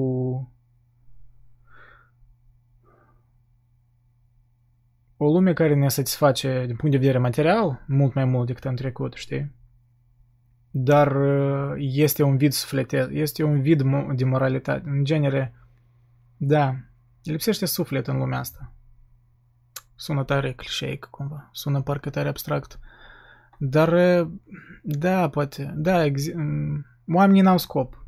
N-au un scop. Și greu să-ți găsești scopul când nimeni nu-ți dă un scop. Dacă când toți spun, alege ce vrei, când toți spun că, știi, în sensul existențialist ai fost aruncat în existență și acum, hai, te-ai născut, hai, găsește scopul, hai, vezi ce te satisface. O, ce, nu ești fericit? Nu ești fericit? Cum așa nu ești fericit? Uite, ești atât de pe billboard-uri, uite de fericit, uite la TV show ăsta nou, uite ce de fericit, a, și-a cumpărat un Bentley nou, uite ce, ce femeiușcă simpatică are, uite, vezi că e fericit, e fericit, știi? Promă sinucide a doua zi, dar e, sunt mulți, sunt mulți factori de ce noi ne simțim așa.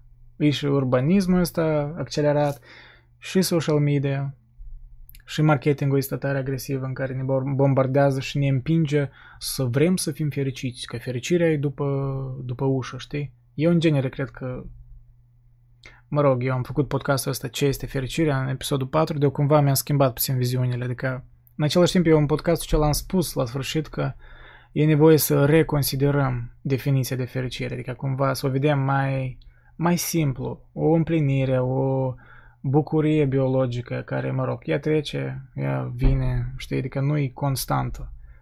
Nirvana asta e prea de neatins pentru majoritatea și trebuie cumva să ne reconsiderăm uh, prioritățile. Adică să uh, trăim mai simplu în sensul ăsta, nu ne complicăm viața prea mult. Um, da.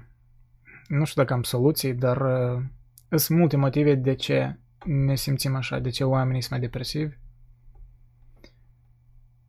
Poate eu mai, o să mai vorbesc despre asta, dar uh, da, am câteva idei. Dacă cumva vreau să le dezvolt în niște video-eseuri, ori cum am mai structurat. Noi vedem o viață imaginară pe social media. Da, exact, Tudor. Eu am vorbit despre asta în articolul acela cum te exploatează social media. Mă rog, iarăși eu. Toate articolele mele vechi eu cumva puțin le-aș mai face mai bune acum, știi? Asta e normal. Schimb puțin opinia, dar nu înseamnă că vreau să le șterg. Dar, da, am vorbit și acolo despre asta, faptul că lumea de pe social media e o lume falsă. Înseamnă că nu că numai decât total falsă, dar ea e o lume de highlights, e o lume de, lume de cele mai bune momente. Asta eu admit și la mine. Deci eu încerc cumva să nu fiu diferit pe social media așa cum sunt eu. Vreau să fie cumva o autenticitate. Ca să nu fie o discrepanță că omul mă vede pe social media și după asta mă întâlnește în realitate și eu cu totul altul. Dar nu pot nega că există o predispoziție psihologică la mine să impun cele mai bune momente, da? Cele mai bune fotografii și așa mai departe. Și fiecare din noi trebuie să realizeze că toți asta o fac în principiu. Și înseamnă că nu trebuie să te compari tu, cum ești carne și oase în viața reală, cu cineva pe social media. Chiar dacă în unele chestii, da, nu spun că, da, există oameni mai interesanți ca tine, mai deștepți ca tine, mai frumoși ca tine, mai bogați ca tine. Asta nu înseamnă că tu trebuie să continui să te compari cu ei. Nu-i sens, prost, pragmatic vorbind. Prost, am scăpat un rusism. Pur și simplu, pragmatic vorbind, nu-i sens să te compari. Nu-i productiv, nu-i productiv, total. Eu am făcut asta mult timp, deci nu vă recomand. Referitor la depresie, o mare influență e genetică. Da, eu de fapt sunt de acord, Ciprian. Există niște studii care arată că unii oameni au predispoziții mai melancolice. Am vorbit despre asta, îmi pare că și în primul live. Um, da, oamenii, unii oameni au predispoziții melancolice. Și de ce nu trebuie să pui presiunea pe toți oameni că, băi, știi, motivational speaking de asta. Băi, totul e în mâinile tale, tot numai în mintea ta. Nu, da, stoici aveau dreptate în sens că percepția ta asupra evenimentelor care se întâmplă în viața ta e un factor mare, deci ce gândești despre ceea ce se întâmplă cu tine e important, dar asta nu-i totul. Există și genetică, există copilăria ta, există, mă rog, relațiile umane care nu depind de tine, circumstanțele, deci, da, trebuie să pui totul în context. În același timp, nu trebuie să devii o victimă, cum și Jordan Peterson vorbea, nu trebuie nu trebuie să te victimizezi, asta e tare neatractiv și asta nu servește nimănui, nici ție în primul rând și nici altora. Devii mizerabil, devii... Uh, asta nu, nu înseamnă că nu poți căuta simpatie. Dacă cazul tău cumva e grav, da, adresează-te la oameni, caută simpatie, dar nu, nu, nu te facea victimă mereu, știi? Încearcă, e tare atractiv uh, să vezi oameni care sunt în situații mai grele ca tine și uneori vezi mai împliniți ca tine, ori, ori că au curaj mai mult ca tine. Am văzut așa oameni, da, care au dizabilități, ori ceva și te inspiră așa oameni, înțelegi? Înțelegi că omul ceala, în pofida greutăților, nu se face, nu se victimizează. Asta e important. În societatea noastră de acum, în care e tare cumva popular să se victimizezi, um, trebuie de recapătat un anumit stoicism. Un stoicism care nu ne face uscați, nu ne face, nu e în extremă, nu ne face cumva inumani, deci trebuie să păstrăm instinctul, emoția despre care nici vorbea, dar uh, nu trebuie să, să exagerăm. Nu e abstract. Sunt forme fără fond, ambalaje goale în care tot timpul vor mai mult, fără să vadă cu adevărat ceea ce au, iar de aici rezultă nesfârșită nefericire. Sunt forme fără fond, despre la ce te referi anume? Mai tem că eu ceva vorbeam și tu te referi la ceva.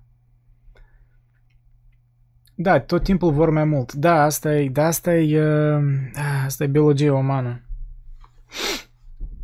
Asta e biologia umană. Noi niciodată nu suntem satisfăcuți. Asta deja un clișeu, un fel de o caricatură deja a părții omenești, dar noi niciodată nu suntem satisfăcuți și deci căutarea fericirii e cumva un, un scop din, din start eronat, ori cel puțin noi ne concentrăm prea mult pe, pe el. Ar trebui să ne concentrăm pe scop, pe, pe, pe un scop al vieții definit personal pentru tine individual, să ne conectăm cu oamenii mai mult, să comunicăm cu ei, să înțelegem, să, mă rog, da, numai că să înțelegem și să nu fim de acord cu ei, dar să, să comunici cu oamenii, să, să, să întreții relații, um, că suntem ființe sociale. Și, da, clar că să-ți găsești o vocație, clar că să ai destui bani ca să nu mor de foame, deci banii sunt importanți, nu sunt totul, nu cred că e scopul final, dar nu pot pretinde că banii nu, nu ți aduc uh, o satisfacere materială, măcar, știi, sufletească înseamnă că ok, eu nu trebuie să mă, să mă gândesc pentru mâine, știi, ce voi face, cum îmi voi câștiga pâinea. O, zdorovă, noroc de nu. Tu ce ai spus niște cuvinte cenzurate, nu le pot spune ce e. PG-13. Dar, a, a, Cosmin, viața e o mizerie, regret că m-am născut. Nu, știi cum. Nu pot să te contrazic. Eu nu cred, ți-am spus deja părerea mea, eu cred că viața e me, știi, așa e. Viața e average. Uh, pentru unii mai mizerabil, pentru unii mai, uh, mai excitantă, dar per general e average, adică depinde Depinde de fiecare și nu pot spune că, dar te înțeleg și pe tine, adică eu nu, nu sunt în situația ta. Uh, dar continui să trăiesc din respect pentru prieteni și învățăturile stoici. Vezi că asta tot eu, vezi din respect pentru prieteni. Nu că asta dă un fel de responsabilitate față de alți oameni care cumva, care lor le pasă de tine. Da, poate superficial, dar măcar băi, nu ești, nu ești chiar singur în lume, știi? Chiar dacă te simți că ești singur, îți găsești un trib, da? E că ne găsit noi toți aici și vorbim despre mă rog, am vorbit despre totul în live-ul ăsta, dar în asta e esența.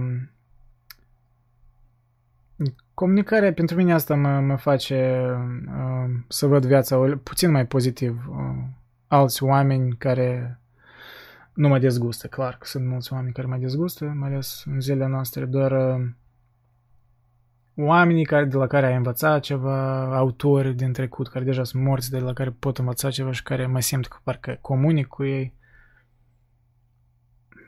Viața... A, stai că avea... Am vrut... Eu lucrez acum la un videosec Dostoevski, pe el avea un citat tare... Tare bunișor, care cumva întruchipează ideea asta Acum, cum vă arăt? Da, el a spus, viața așa e de frumoasă. Noi suntem răi, dar viața e atât de frumoasă. Știi? Adică uh, un fel de uh, existențialism de ăsta în stil de Sartre, da? Uh, infernul sunt alți oameni. Uh, clar că asta era într-o piesă de teatru la el, mă rog, nu, nu chiar el a spus-o, dar oamenii complică tot, oamenii uh, fac lucrurile mai rău decât de fapt sunt.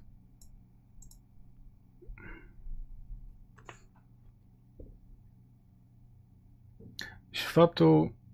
Uh, dar era mai bine dacă nu eram, voi fi realist. Vezi, Cosmin, asta e chestia, tu n-ai ales să te naști, da? De îmi place, mă identific cu ideea existențialistă de că noi am fost aruncați în existență. Tu n-ai ales să te naști. Și clar că am decizi tu singur ce să faci cu asta. Cam eu ar spune că, băi, nu trebuie să te sinucizi, că asta e cumva o evadare de la responsabilități. Dar în același timp, ca Schopenhauer spune că, de fapt, nu există un argument bun pentru ce poți să spui că nu trebuie să te sinucizi, da? Uh, că îl citesc în pișu. Am vrut să scot uh, newsletter-ul azi, dar n-am, n-am mai reușit. Cred că îl scot mâine, ori luni. Uh, da, el vorbește despre suicid și el spune că, băi, nu... Nu există chiar argumente tare defin, bine definite de ce nu ar trebui să te sinucizi. Dar, mă rog, el avea niște viziuni mai pesimiste față de existență.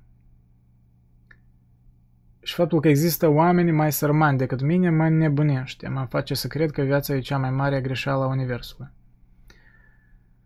Ei, asta e ideea, tu nu, asta e lumea asta în care noi putem acum, dacă vrei, știi, dacă vrei să simți orice emoție, tu poți simți liber mă, pe internet. Intră, citește statisticile despre violuri, omoruri, pentru că mui tot e vala, vala, available, da? Tot e la disponibilitatea ta. Tu poți, tot e la dispoziția ta. Tu poți să, să găsești statistici despre orice crimă care vrei, în toată lumea. În trecut așa ceva nu era. În trecut știai numai tribul tău ce se întâmpla, poate în țara ta, maximum.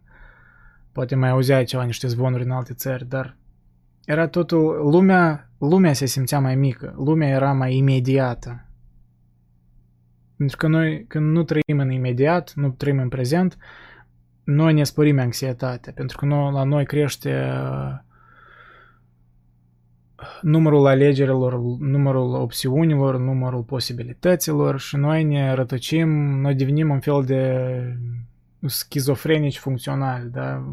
Tot de schizofrenie despre care Kierkegaard vorbea, în care te rătăcești în infinit, în care sunt prea multe, prea multe opțiuni. În sensul ăsta trebuie să, să utilizezi puțin de umor. Uh, umorul e foarte important. Râde-te de tine, râde-te de alții. Găsește ceva la ce poți să râzi, adică e tare important. Uh, fără umor, eu cred că da, viața ar fi insuportabilă, la sigur.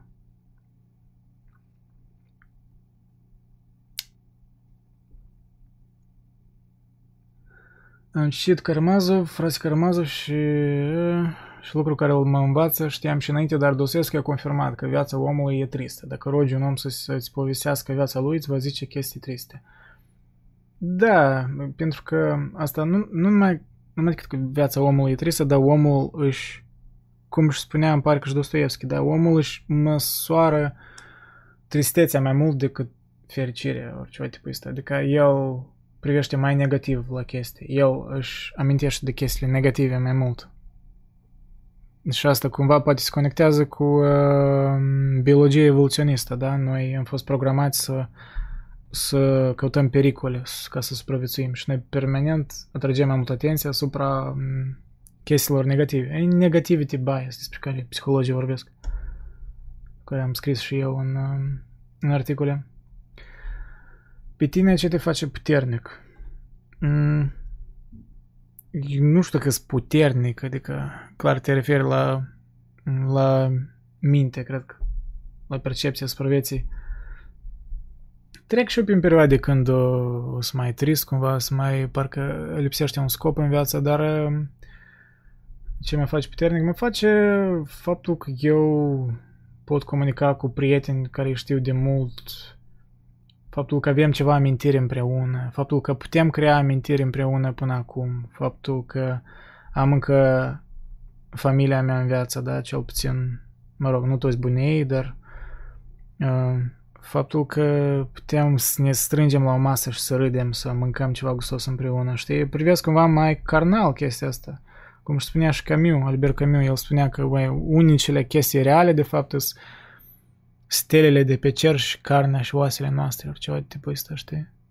Așa o vorbă, poate am parafrazat aiurea, dar e așa o vorbă că parcă tu păstrezi măreția Universului, da, înțelegi că sunt niște stele pe cer care sunt reale, care nu le poți atinge, dar, băi, tu ai carnea, oasele, ai oameni în prejurul tău, tu trăiești aici și acum. Și tu poți să trăiești în prezent, dar în același timp să-ți menții perspectiva a Universului, da? Nu trebuie să duce nihilismul ăsta materialist în care spui că, băi, care e sensul din viață dacă Universul sunt niște atomi care se ciocnesc haotic, am apărut dintr-un Big Bang și ne învârtim în vidul cosmic și suntem nesemnificativi, știi? Da, dacă privești în așa perspective, suntem nesemnificativi, suntem, da, un nimic care vom dispărea peste câteva, poate mii de ani, ori milioane de ani, dacă vom fi norocoși. Și n-are sens, n-are sens așa perspectivă. Asta tot e creat în mintea noastră, toată perspectiva asta. Life is what you make of it, știi? E un clișeu, dar viața e ceea ce faci din ea. Deci și atitudinea ai asupra ei. Ea pot spui că obiectiv e mizerabilă, da, pentru mulți oameni e mizerabil și eu cred că, per general, viața e suferință, e adevărat. Există mai mult suferință decât îndeplinirea a dorințelor, satisfacerea, la sigur.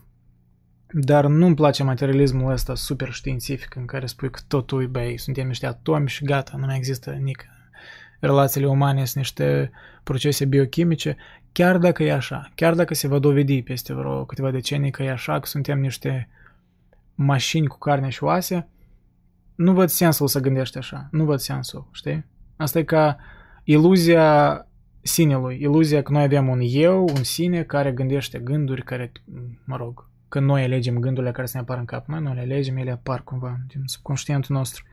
Dar uh, iluzia asta e bună, e, e o iluzie productivă, să credem că noi avem un sine, pentru că atunci noi putem să ne manifestăm în viață, uh, putem să fim mai cerți, putem să acționăm asupra dorințelor noastre, ego-ului chiar în, într-un sens moderat. Eu cred că eu nu, nu prea mă conectez tare cu orientalismul prea mult, chiar îmi place unele idei, dar ideea că trebuie cumva să scăpăm de ego total, nu sunt de acord cu asta. Eu cred că ego ne servește în multe chestii, în ambiții, în, în formarea noastră ca personalitate. Dacă n-ai ego, atunci tu nimic nu se lipește de tine. Știi, ego e ca un fel de, nu știu, un magnet în centrul tău care trage în el, mă rog, unele, unele chestii se lipesc prea, prea mult de el și e greu să le dezlipești, te atașezi deci, prea mult de niște idei, de niște dogme, dar asta e un proces continuu. Dar dar asta servește o funcție, înțelegi? Iarăși, da, eu cred că sunt mai Nietzschean în sensul ăsta. Eu sunt de acord cu Nietzsche că că ego servește o funcție, clar că se duce în extreme.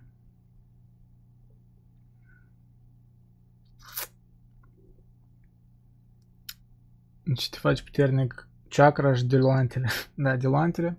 Deluantele te face mai fericit, într-adevăr, uneori. Adică când stai la o bere, te uiți, nu știu, UFC, cum niște bărbați își, își bat botul unul altuia, stai cu un prieten, e vesel, știi, e o chestie tare carnală, primitivă, dar e vesel.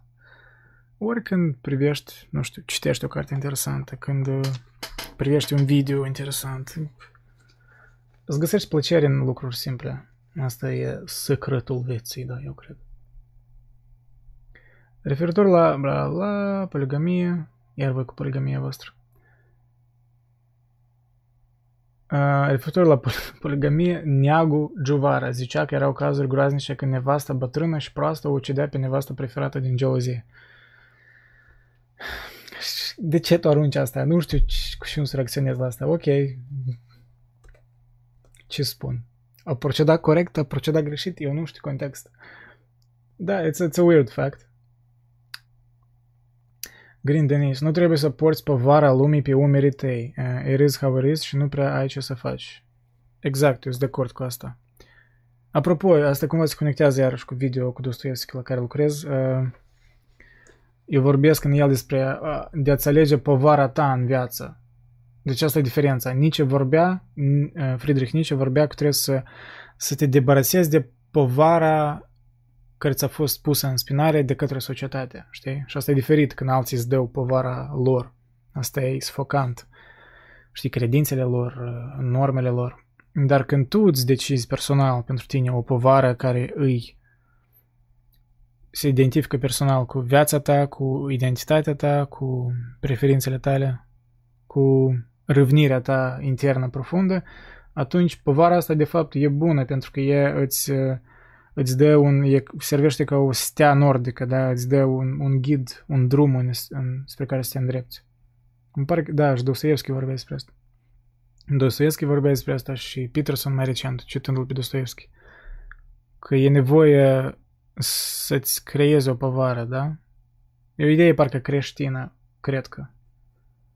Să-ți alegi o povară în viață. Pentru că dacă n-ai niciun scop, da, plutești, te, te faci ori prea materialist, prea cauți numai plăceri carnale și nu vezi sens din totul.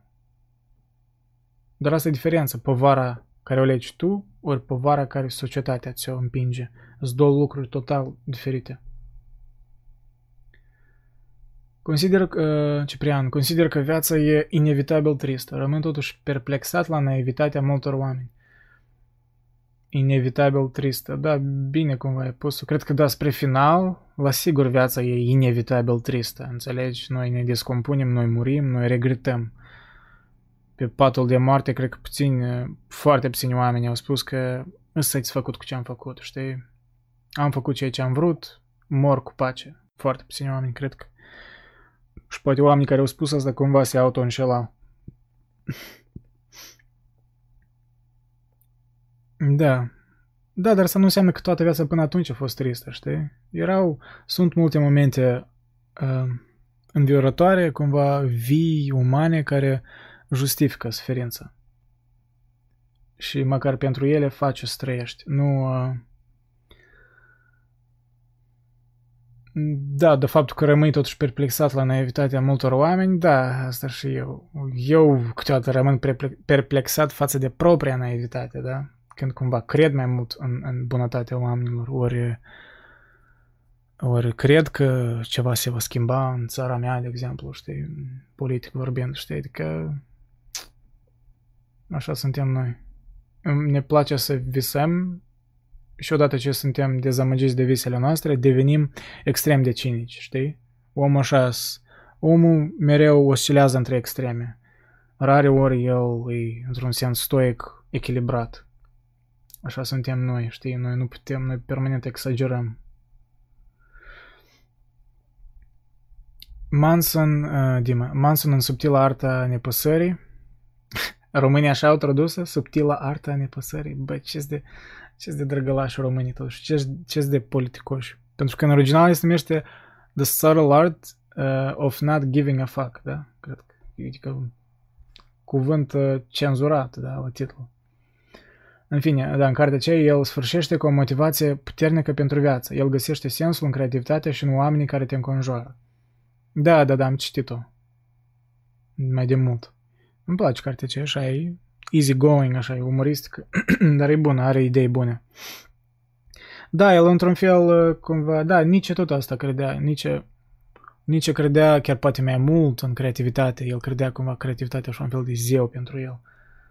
Și poate nici că au scăpat ideea asta că tu de fapt ai nevoie de oameni, da? El cumva a rămas înstrăinat, da? Singuratic. Deci, în sensul ăsta, da, eu am vorbit despre asta în video cu Nice, ce am învățat la Nice, adică trebuie să, să, nu, să, nu, să nu crezi în propriul geniu, trebuie să, să înțelegi că ai nevoie de oameni.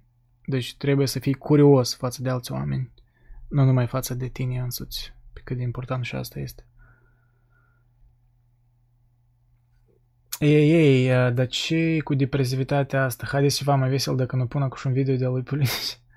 Tudor, eu cred că e ok, dar nu e depresiv. Eu, eu nu mă întristez când vorbesc despre asta. Eu, mă rog, poate pe un moment așa, dar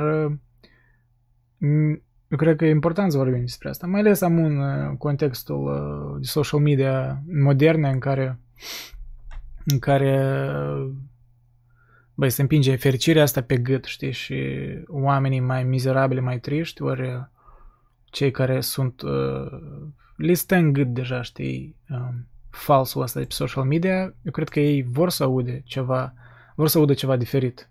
Opinii care sunt mai umane, cu care te poți conecta. Iarăși, felul în care noi vorbim în viața reală cu oamenii și felul în care noi vorbim pe social media. Eu cred că social media e inevitabil deja, noi trebuie să ne învățăm să funcționăm în ea, dar Trebuie cumva să reconsiderăm cum noi comunicăm pe social media. E total pentru asta. Eu sunt pentru reforme în social media, nu sunt pentru abolire, pentru că nu-i sens, știi?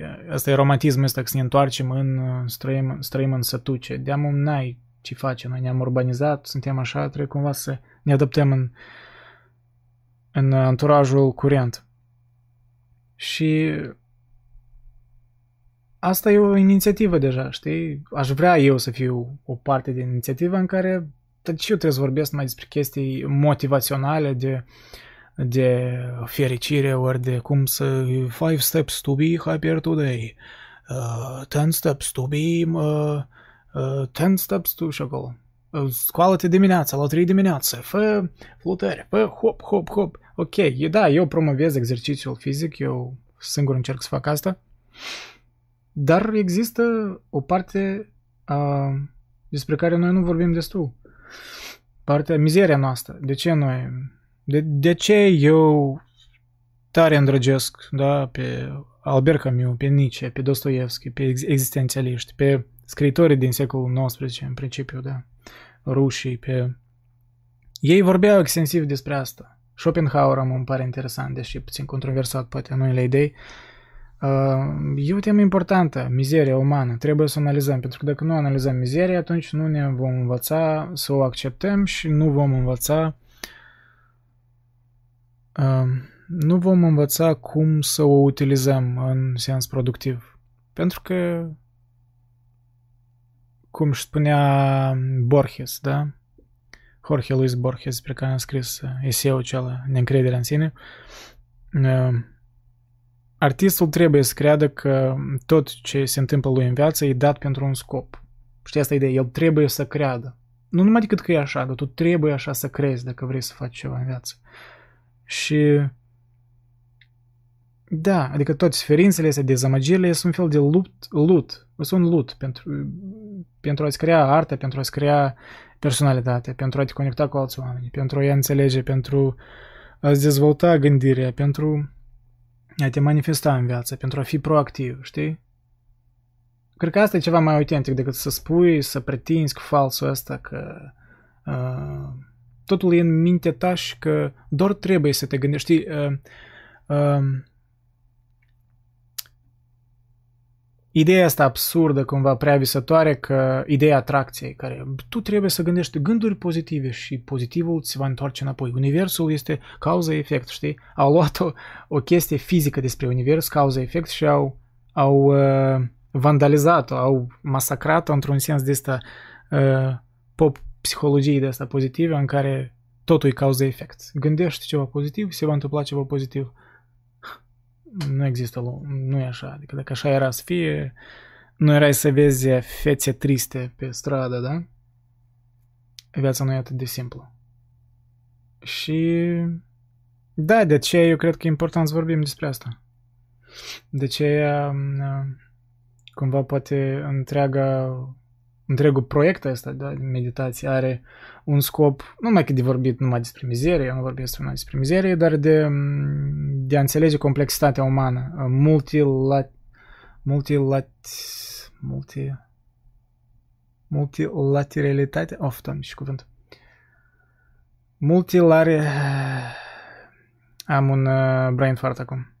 Deci laturile multiplicitatea laturilor. Deci trebuie, trebuie să le să le învățăm, să, să le înțelegem că spectrul uh, emoțional al, al omului e mult mai complex. Mm. Kafka tot vorbea despre asta, da? Vorbea mult despre alienare, despre singurătate și vorbea într-un sens profund, știi? Citești nuvelele lui, nuvelele lui parcă nici nu le înțelegi pe deplin, dar înțelegi emoția care se transmite și cumva te face să te simți mai puțin singur dacă te, te afli în, în, în situația aceea, da? în, în, în, în starea aceea emoțională. Și asta e ideea. Nu, tu n-ați găsești soluții la tot în viață.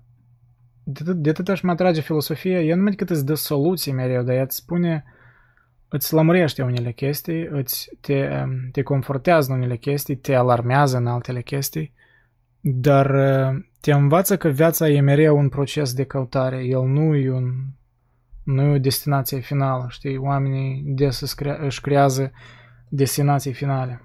Nu e bine să-ți creezi scopuri, Da, multidimensional of, doamne. Nu, eu am vrut să spun, știi, am luat cuvântul latură și am vrut să spun multi...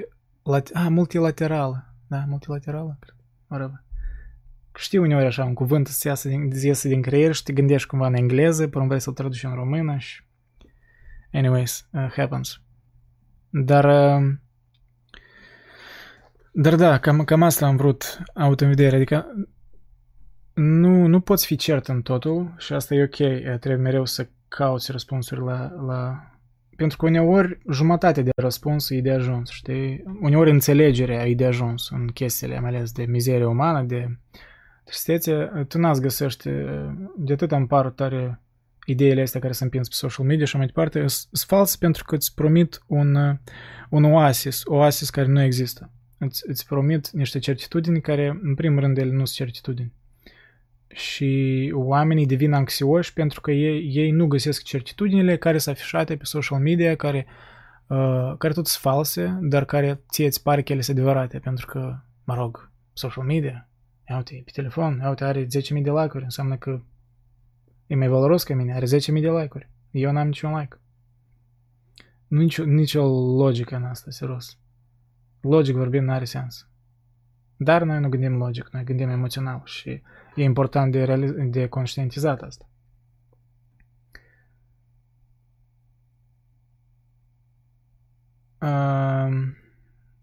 Păi există și nihilismul activ, care în mare parte se aseamănă cu acel rus, radical diferit de nihilismul lui Cioran. Da, da, da, nihilismul activ despre care Nietzsche vorbea, adică nihilismul cum eu i-aș spune altfel, el nu chiar, știi, nici, nu știu dacă nici a spus nihilism activ, dar el, el începe din nihilism, dar el devenind activ, el devine deja ceva care tu o creezi de la zero, da? Reevaluarea tuturor valorilor pe care nici le-a propus, care eu cred că sunt o leacă prea ambițioase. Uh, dar da, ideea, da, da, asta e ideea nihilismului activ. El de fapt nu e nihilism, el trece peste nihilism, da? Nihilism ăsta e lipsă de valori, lipsă de sens. Și ci că odată ce nu avem valori, noi acum ne aflăm într-o epocă nihilistă. În principiu, eu cred asta. Noi nu avem ghiduri, noi nu avem... Uh, noi nu credem în experți, noi nu credem în autorități, noi suntem... Și poate asta e normal, știi? Poate asta trebuie să se întâmple. Poate nu totul e așa de pierdut. Poate asta e o etapă, da, asta e poate o etapă aceea despre care nici vorbea, că E o reevaluare a tuturor valorilor acum, știi? Suntem în mijlocul ei, ori nu știu, la începutul ei. Și poate trebuie să trecem prin toată suferința asta. Știi? Trebuie poate să ne creăm povara noastră personală care o, care o, vom, o vom duce în spate pe timpul ăsta de criză, știi?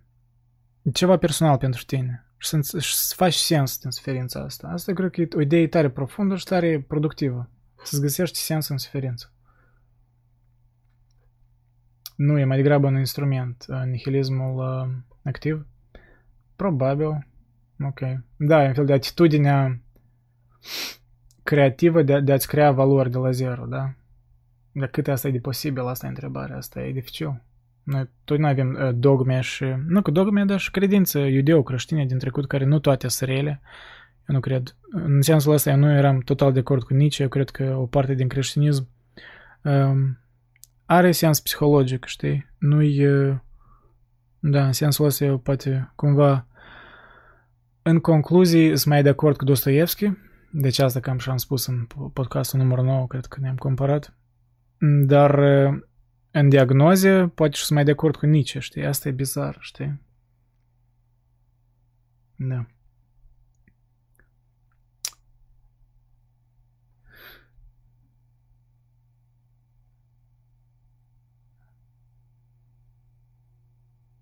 Mm.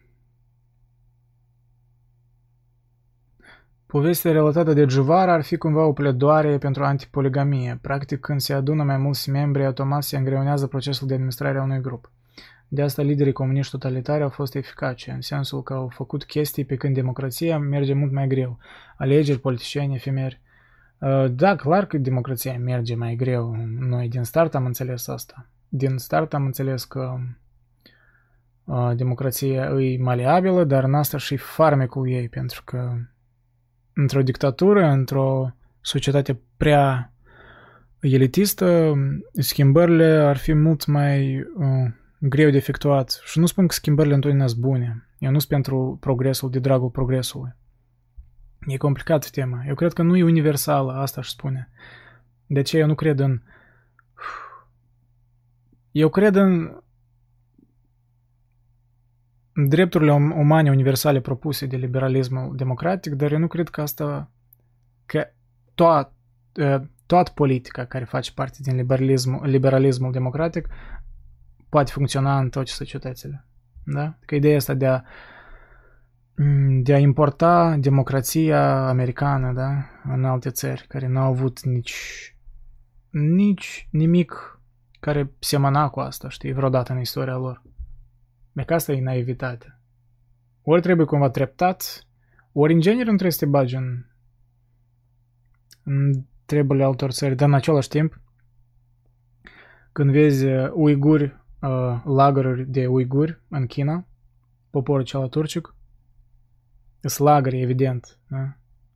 Și spun chinezii că sunt uh, centre de reeducare. Serios, asta e parcă e maoism 2.0 ori stalinism, numește-l cum vrei. Ai spune, ok, dă și China e China, las să, să facă ce vreau ei în țara lor. Dar dacă credem în drepturi umane, atunci noi ar trebui cumva să ne revoltăm de la asta, da? Și it's a tricky thing, politic vorbind. Pe cât să ne implicăm în asta, pe cât nu. N-am răspunsuri la asta, dar... Steluța, chiar ce e cu atâta tristețe? Viața e frumoasă, Andrei, toți filozofii sunt triști. Dar asta e chestia, eu nu, nu, nu știu dacă sunt trist. Nu, vorbesc despre chestii poate mai serioase, mai triste, dar iarăși... Um,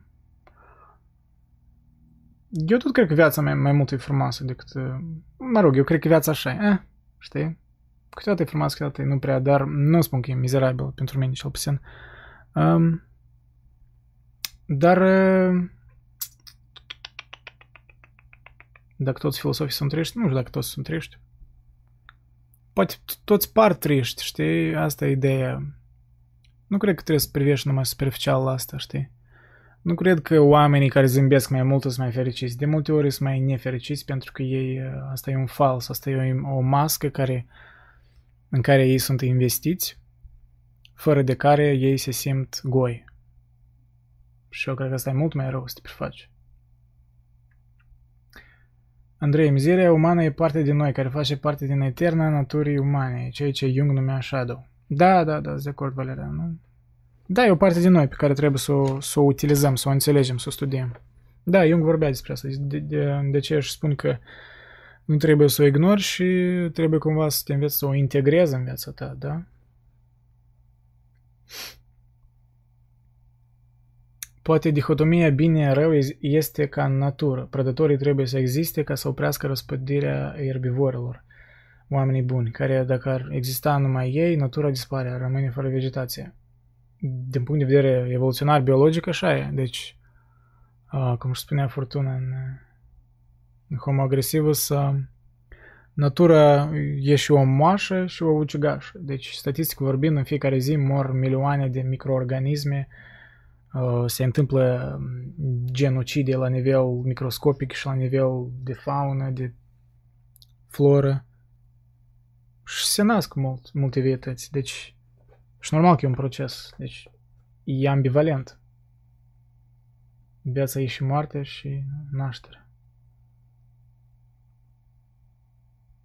Social media incentivizează hubresul. Da, social media ne ne accentuează părțile negative mai mult decât pe cele pozitive. Deși există excepții, dar per general e așa, pentru că noi având negativity bias-ul, uh, privind la chestiile mai negative mai mult, asta se șăruiește mai mult, da?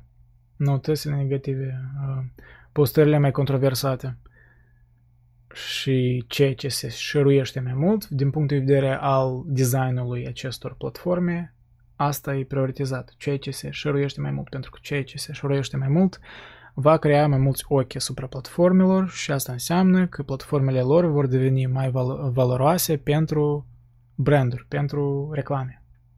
E atât de simplu.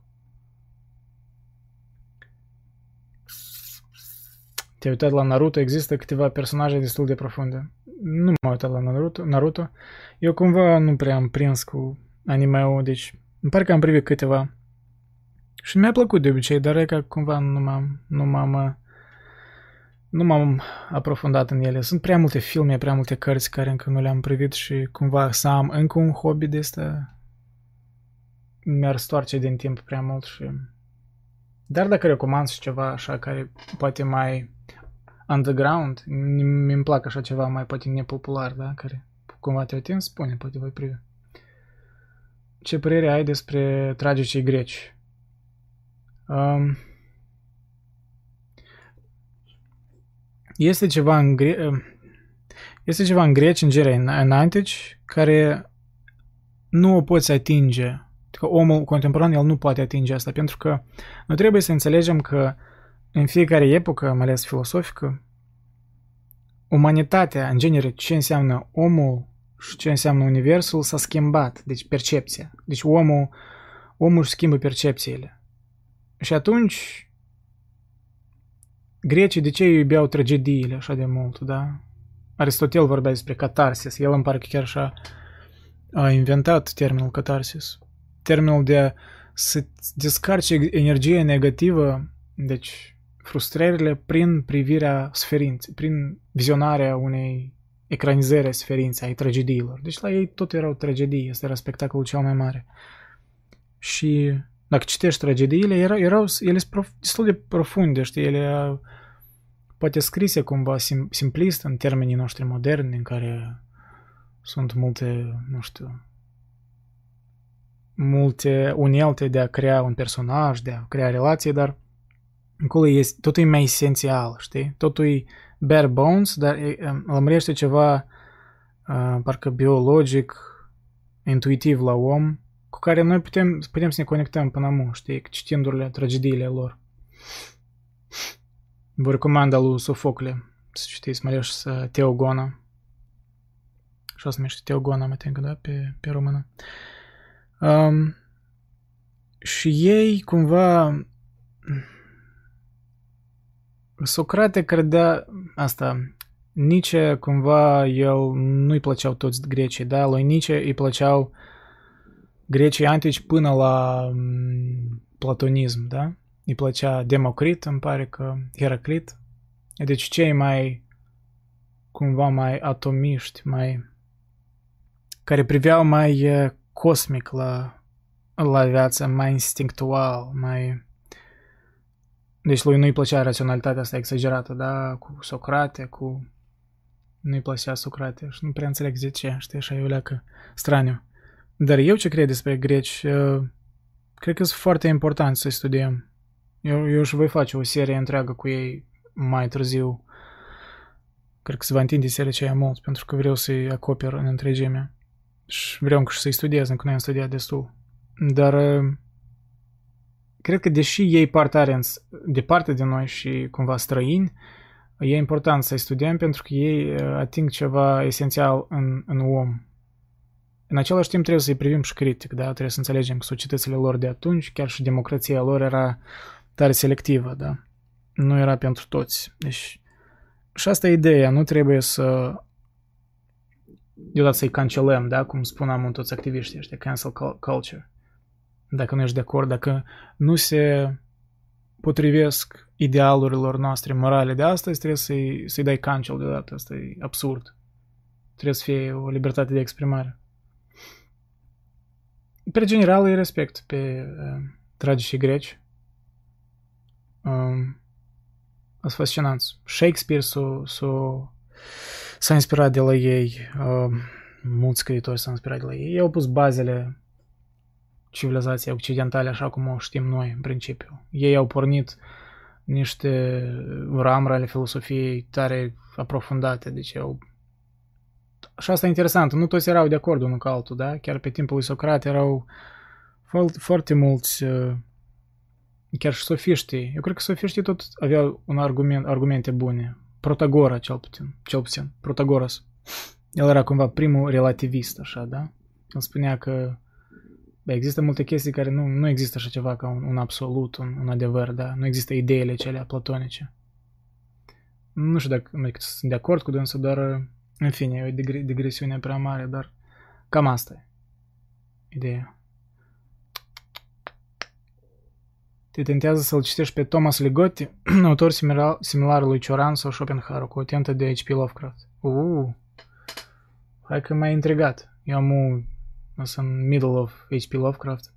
Apropo, am, am, am postat niște lecturi. Nu sunt pentru toți așa, sunt niște o nișă. Fel de weird horror. Am vrut să postez azi că azi e 31, știi, Halloween.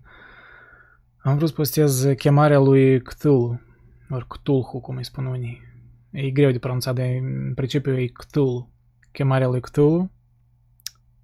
O să, da, să o postez, cred că dacă trebuie de editat, ori o postez mai în seară, ori care seară, deja e seară la voi, uh, cred că o să o postez mâine, mă rog. Dar e, e faină, eu cred că e favorita mea de la el. Și cred că e cea mai populară lui. E tare... tare bizară și tare așa atmosferică. o recomand. Uh, Leibniz și Spinoza au declarat s-au declarat fericiți într-o lume bună. Nici se declara fericit. Discipolul lui Dionisus. Drac... Dar cât de fericit era doar el știe. Trăia ca un eremit și obișnuia să mintă. Eu cred că Nietzsche, da, Nietzsche e un fel de... Nietzsche încerca să fie omul cela de pe care împingea bolovanul, da, lui Camus. Sisyphus. El încerca să fie un fel de Sisyphus. Dar Sisyphus știi cum, e o legendă, e un mit. nu poate nu în capacitatea omului să fie Sisyphus, să, să-și imagineze că e fericit. Deși trebuie să tinzi spre asta, da? Trebuie în ciuda suferinței să, să continui să trăiești, dar da, nici clar că era om, era suferea și el. Deci nu, nu toți filosofii erau triști. Mm? Eu cred că nici oricum era mai mult trist, suferea mai mult. Și chiar dacă voia să fie voios și uh, suferea chiar de boli cronice.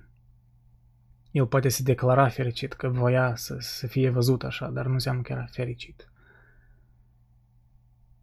Mr. Ego. E chiar curios cum în societatea cotidiană, care în prezent este plină de negativism și depresie, a reînviat din morți filosofia stoicismului, un comeback destul de straniu, dar moralizator, sincer. Da, îmi place că a reînviat, dar nu prea îmi pare straniu pentru că cumva stoicismul, in a weird way, o leac se conectează cu o parte din self-help de astăzi și asta nu știu dacă e bine ori rău. Pe de o parte, sunt bucuros că filosofia asta capătă popularitatea, dar pe de o parte ea unii autori așa o dezmembrează și pun, îi pun mai niște citate și nici nu întrechipează esența, nu pun în contextul vieții stoicilor, nu pun în context faptul că stoicismul, de fapt, nu e efectiv mereu. El, de fapt, e efectiv în timpuri de criză, atunci când... Pentru că stoicismul a apărut atunci când statele greci se destramau, când erau multe războaie. Și au apărut în rândul oamenilor care nu puteau să-și exercite puterea asupra circumstanțelor, da? Erau oameni mai simpli, erau, mă rog, Marcus Aurelius cumva e o excepție, era împărat și îl admir, dar uh, stoicismul are și, și părți negative, știi, în sens că el poate e prea, deși e practic, e circumstanțial. el nu dă toate răspunsurile pe care alte filosofii le-ar putea da. Dar în același timp e util și cred că are sens de ce în societatea modernă el capătă popularitate pentru că iarăși cumva ideea asta de a-ți um, de a te concentra pe ce crezi tu despre ce se întâmplă cu tine, asta cumva se conectează cu o parte din self-help, dar iarăși self-help îl, îl profanează prea mult o leacă îți duce în, în prea pop psihologie, știi? Deși în mare parte o văd ca un lucru pozitiv, că se popularizează. Nu ți se pare greu și cumva de prost gust să citești textele antice grecești? Am văzut că odată ai citit ceva de Hesiod. Da, Hesiod am citit, uh, cum se numea, am uitat cum se numea cartea. Teogonie, da, Teogonie. Un fel de, e tare bizară, e tare greoaie, da. Pentru că e se spune că e mai veche decât chiar Homer. Homer e interesant să-l citești, dacă îți place poezia epică, știi? Homer e interesant, chiar să, să-l citesc de grabă, puteți să fac recenzie.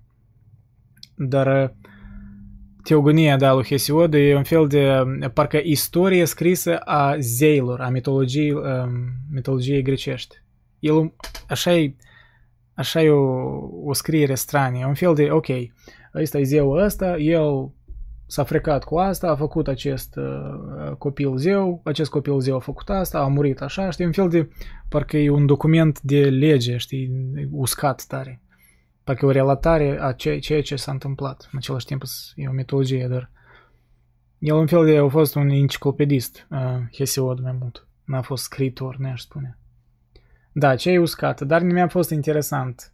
Mi-a fost interesant uh, să citesc limbajul ăsta pur din curiozitate. N-aș spune că mi-a dus plăcere mare, dar, dar asta nu e un exemplu bun, pentru că uh, tragediile lui Sofocle sunt interesante, sunt profunde. Este acolo tot, tot ce vrei, știi? Moarte, trădări, deznodământuri, plot twist-uri, e mai ceva ca filmele moderne. Grecii din timpul lui Pericle au atins cel mai înalt punct al civilizației care a existat vreodată. Când a trăit Pericle? Poți să-mi spui în ce, ce an anume? Posibil, da, se conectează cu uh, anii 300 înainte de era noastră, cam așa ceva? Cam când s-a născut uh, filosofia în Atena? Pare mi se, nu știu. Cthulhu îmi amintește de Vilgax din Ben 10, Ben 10. Nu știu despre ce vorbește. Toți autorii autentici de metafizică și filosofie hardcore erau mai supărați în poze. Eu nu aș avea încredere într-un autor de filosofie care zâmbește pe copertă. Da, așa e Valerian, parcă dacă el ar zâmbi pe copertă, parcă e un desta, un Tony Robbins care vrea să-ți vândă un seminar, știi, de 1000 și ceva de dolari pe care îți va spune niște banalități și... Da, este, este ceva... Și interesant cum în diferite culturi oamenii percep uh, zâmbetul diferit. Eu am vorbit despre asta în episodul 4, îmi pare, în fericire, mă rog. Um, în culturile mai orientale, deci în Asia, de exemplu, dacă în, în, în, în billboard-uri, în reclame, vezi zâmbetul e mult mai subtil. Pentru că acolo oamenii n-au așa mare încredere, pur și simplu cultură socială, nu știu, așa s-a dezvoltat la ei percepția, n-au încredere în, în zâmbetul ăsta american cu dinții, știi, deschiși. Și ei cumva au mai mult încredere în zâmbet de ăsta mai subtil. În America e invers, de exemplu. Ei n-au încredere în, în, în ăștia care zâmbesc așa mai subtil, știi? E interesant cum e, depinde și de cultură. Deci în context. Dar da, n-am văzut pe coperte filosofii, filosofii fericiți, la sigur. Ne, uite, Schopenhauer, uite ce frumușel și trist băiatul. E cum aici nu, nu prea trist, așa e, e tare îngândurat, serios. În fotografiile unde el e mai bătrânel, acolo el chiar e destul de, arată destul de mizerabil. Cât de cât de reală, cât de reală e realitatea. Trebuia să întrebi și tu, Cosmin, despre asta. Nu știu cât e de reală realitatea. E destul de reală. Realitatea e realitate. Nu mă întreba așa întrebări complicate. Andrei, Homer, ca să fie înțeles, trebuie citit în limba greacă originală. Traducerea în română e oribilă. Nu știi cum. Sunt de acord. Asta, asta cred că și cu filosofii germani se referă, dar nu știu greacă. Aș vrea poate să înveț măcar o parte, poate cândva să învăț, știi? Traducerea în română e non nonsense. Multe cuvinte nici nu au traducere ex, ex, exactă în română. Da. Uh, așa și din limba germană, doar sunt multe cuvinte care în engleză ori, ori, ori, alt, ori care limba nu se traduce direct, pentru că există cuvinte specifice limbii germane. Și asta cumva scade din mesajul, de exemplu, Hegel, da, el vorbea despre Geist. Geist. Da, cuvântul Geist, uh, englezii îl traduc ca spirit. Dar de fapt Geist în germană înseamnă ceva între spirit și minte. Un fel de... Și de ce mulți, da, interpretează asta diferit. Și interesant, da, cum limba tot.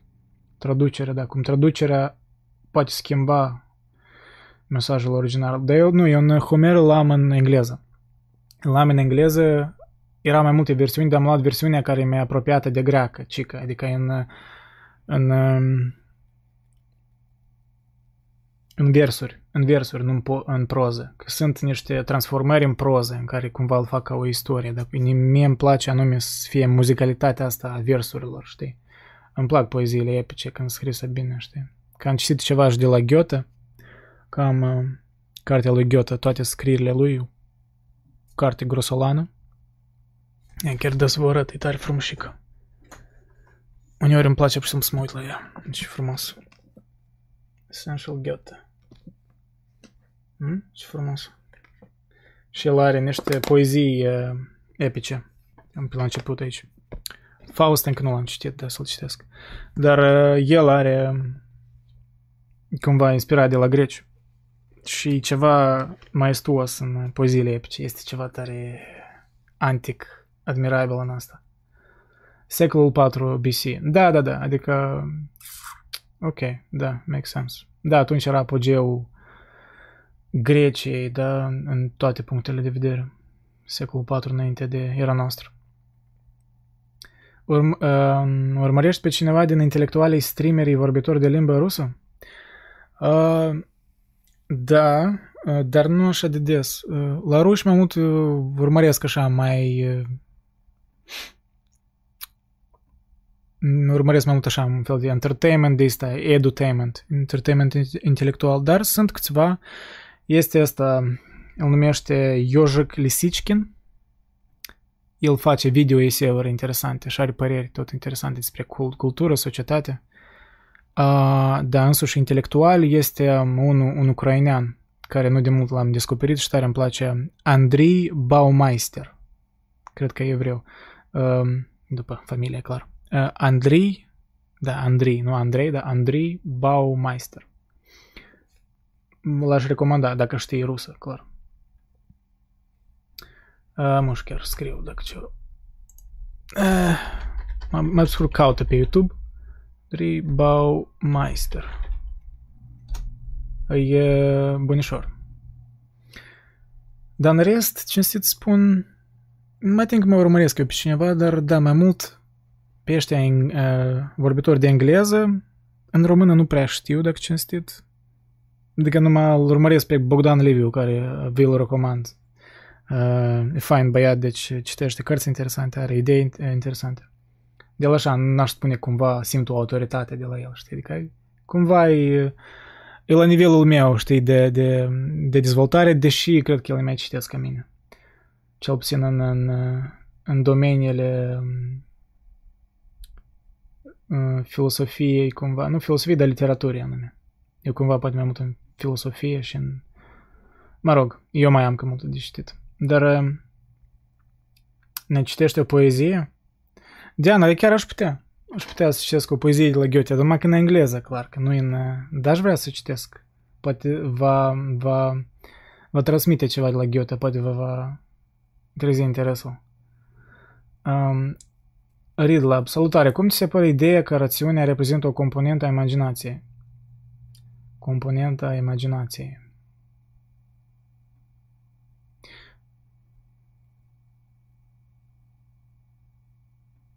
Adică poți, să, poți cumva să dezvolți întrebarea, pentru că nu știu cum să o încep să o răspund.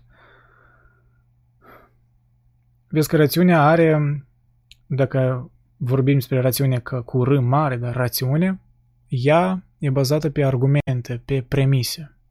Deci ea are, are o structură. Ea nu e pur și simplu emoții și gânduri așa aleatorii. Deci ea, ea are o structură și cumva urmărește o logică dacă e partea imaginației, deci da, într-un fel, I guess, dacă te referi la imaginație ca orice vine din mintea noastră, da, noi am creat conceptele raționale, da, ele sunt ele sunt uh, concepții umane care nu există în univers. Pericle știu că a murit în 429 înaintea ierei noastre. Socrate avea vreo 40 de ani pe atunci. Ah, de asemenea, ăla e anul în care s-a născut Platon. Păi da, exact.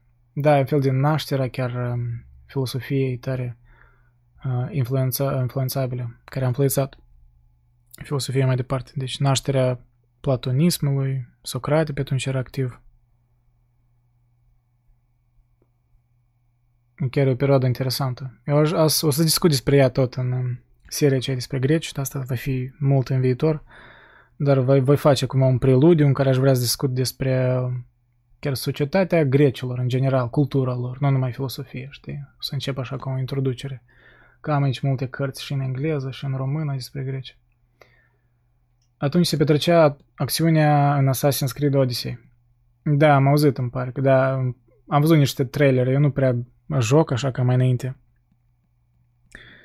Dar mai mă interesează ce mai se întâmplă în industria gamingului și mi-a părut curios cum ei au redat Grecia. Chiar Socrate îmi parcă acolo este.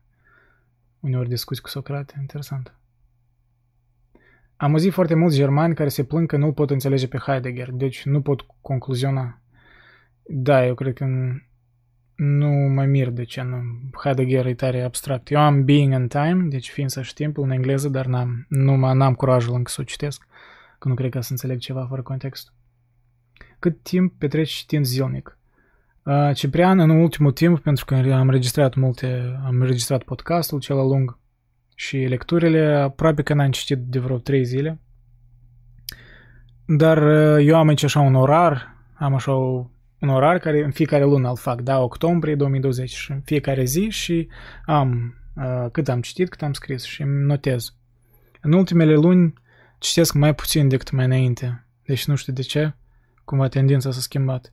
Dar cel puțin încerc să citesc uh, măcar, măcar o oră jumătate pe zi, deci Depinde, uneori am, mă rupe și citesc vreo 3-5 ore la rând, dar asta rar. De obicei o oră, două ore, știi. Măcar o oră eu cred că găsești o oră pe zi să citești. Depinde, uneori când am proiecte de făcut, dacă când am videoseuri, ceva citesc mai mult, da. Depinde de timp, dar de obicei aș recomanda măcar o oră pe zi.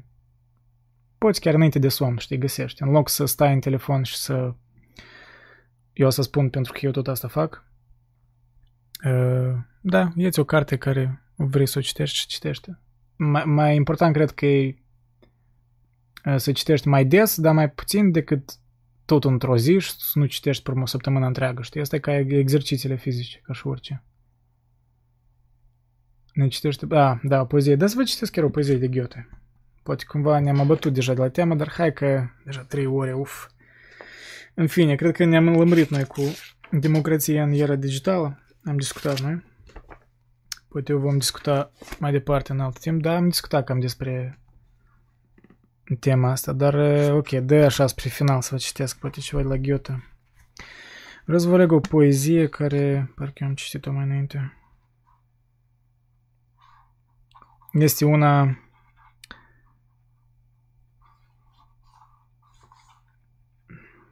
Cuș, cuș, cuș, cuș. Small teach to the moon. Este una care cam întruchipează... Ah, Prometeu. Da, poezia Prometeu. Promete, uh, Prometheus. În engleză, clar. Așa de faină. Clar, dacă știți, poate cumva, mă rog, cunoașteți, cred că, mitul lui Prometeu, legenda lui și mai scurt, ascultați în engleză, eu o să încerc să o citesc așa mai bine. Cover your heaven, Zeus, with cloudy vapors, and like a boy beheading thistles, practice on oaks and mountain peaks.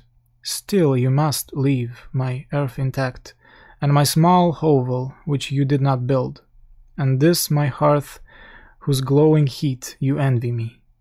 I know of nothing more wretched under the sun than you gods. Meagerly you nourish your majesty, on dews of sacrifice and breath of prayer, and would suffer want but for children and beggars, poor hopeful fools. Once, too, a child, not knowing where to turn, I raised bewildered eyes up to the sun, as if above there were an ear to hear my complaint, a heart like mine, to take pity on the oppressed. Who helped me against the Titan's arrogance? Who rescued me from death, from slavery? Did not my holy and glowing heart, unaided, accomplish all? And did it not, young and good, cheated, glow thankfulness, for its safety to him, to the sleeper above. I pay homage to you? For what? Have you ever relieved the burdened man's anguish? Have you ever assuaged the frightened man's tears? Was it not omnipotent time, omnipotent time, that forged me into manhood, an eternal fate, my master's and yours? Or did you think perhaps that I should hate this life, flee into deserts, because not all the blossoms of dream grew ripe? Here I sit, forming men, in my image, a race to resemble me, to suffer, to weep, to enjoy, to be glad, and never to heed you like me. Hmm? Eu cred că eu cred că e bun Goethe. Chiar și în engleză cumva se, se transmite emoția și structura asta tare, tare bunișoară a lui. Tare care ține respect față de anume poezia greacă, față de epic poetry, da?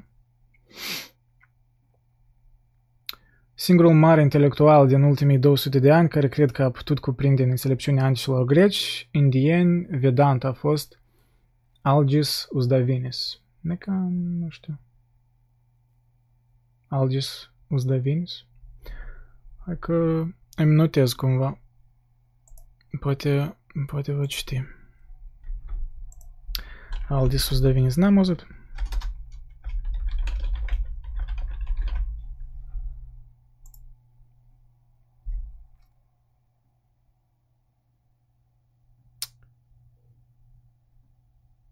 Am auzit păreri de la istorici care sugerează că creștinii, după ce au preluat puterea la Roma prin 380, au modificat poveștile mitologice ca să dea de înțeles că zeii erau niște violatori și proxeneți. Um, well, dacă crezi că nu era așa, poate și eu schimonosit ceva să-i facă mai cruzi, dar serios, citește da, citește Teogonia lui Hesiod și acolo se vede tot clar de unde, cum vedeau, cum îi vedeau grecii pe zei. Erau oameni cruzi, erau cumva capricioși, erau impulsivi. Înțelegi? Și grecii asta înțelegeau și asta cumva reflecta viziunea lor asupra sorții, da? Că în genere, fericirea pe care o vedeau ei e un fel de noroc, e un fel de ceva care poate să-ți cadă într-o zi și asta Dumnezeii te-au blagos- blagoslovlit, da? Adică ei aveau cumva o, un respect mai mare față de, de, de existența asta noastră pe pământ, știi? Aveau, um, da, o viziune cumva mai, mai cosmică.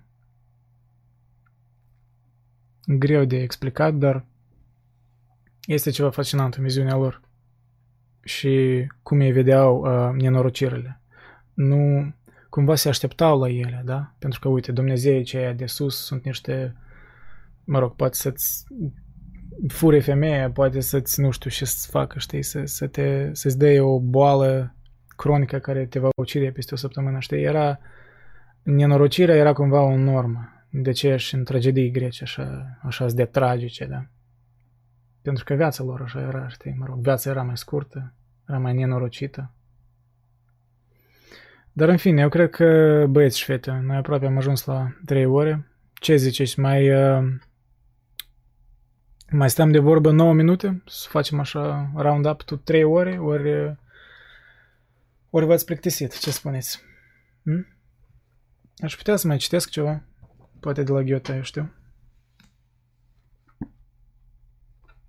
N-aș vrea să întind prea mult, că maximum 3 ore. Eu am vrut 2 ore, dar deja dacă cumva conversația a mers, a fost interesantă. Deja, mă rog, 3 ore. Not a big deal. Oh, hai să vă citesc și poezia asta. Mie tot îmi place și asta. Uh, limitele naturii umane sau Limits of Human Nature. Ori nu știu cum în germană, dar mă rog. Scris în 1781. When the primeval, uh, primeval, unele cuvinte eu nu prea știu cum să folosesc. În fine. When the primeval Holy Father with temperate hand from thundering cloud forms, over earth scatters lighting lightnings of blessing. I kiss the lowest hem of this garment, childlike, oh, throbbing true in my breast. For with gods no man should ever dare to be measured. If he uplifts himself and bestirs the stars with his cranium, nowhere then cleave his uncertain footsoles, and with him play the clouds and the winds. If he stands firm with marrowy bones on the deep founded, enduring earth, then he aspires not, save to the oak tree or to the vine himself to liken. What then distinguishes gods from men? That many waves before them move, an eternal stream. Us the wave gathers, us the wave swallows, and we sink. A little ring confines our life, and many generations link up, enduring on their existence's endless chain.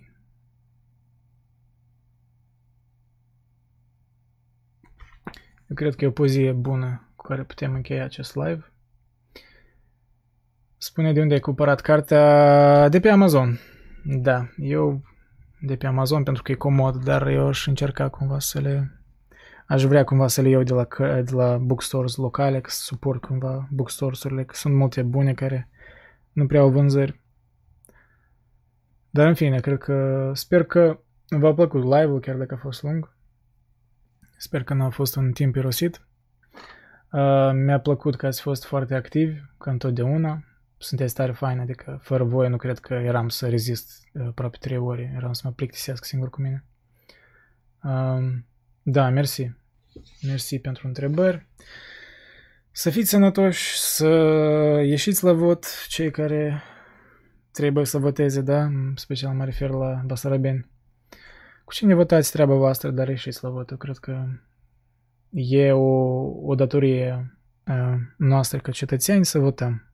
E ca cum îți declar taxele, așa și votul. Eu consider, ar trebui cumva să fie o chestie mai strictă. E bine, răspund la o întrebare și plec. Cum ți se pare poezia? Multora le se pare gay. Ascultam cu un prieten o poezie și erau acolo versuri Oh, marmura, ai milă de ale mele rugăciuni. Eu dădeam pe afară de râs. Zici, zici că se ruga la vagin. um, cred că o mare parte din poezie, într-adevăr, e gay, cum tu spui. E prea... prea... nu că emoțional, nu e rău, emo- dar e prea... Bă, superficială. E prea la suprafață, e prea, prea atinge numai, da, dorințele umane de la suprafață, știi, numai nu-i, da, e prea, lipsă, există o lipsă de profunditate în poate poezie contemporană, nu știu. Direct că când am citit pe Goethe, nu, chiar dacă și în engleză l-am citit, este ceva, nu e pur și simplu o descriere a emoțiilor trupești, știi? Dar e ceva fundamental uman. El vorbea despre poziția noastră ca oameni în univers față de cum ne vedem noi față de Dumnezeu, știi? Cum, uh, cum să ne acceptăm mortalitatea noastră, știi? E că asta e poezie frumoasă, știi? O poezie care vorbește despre ceva profund.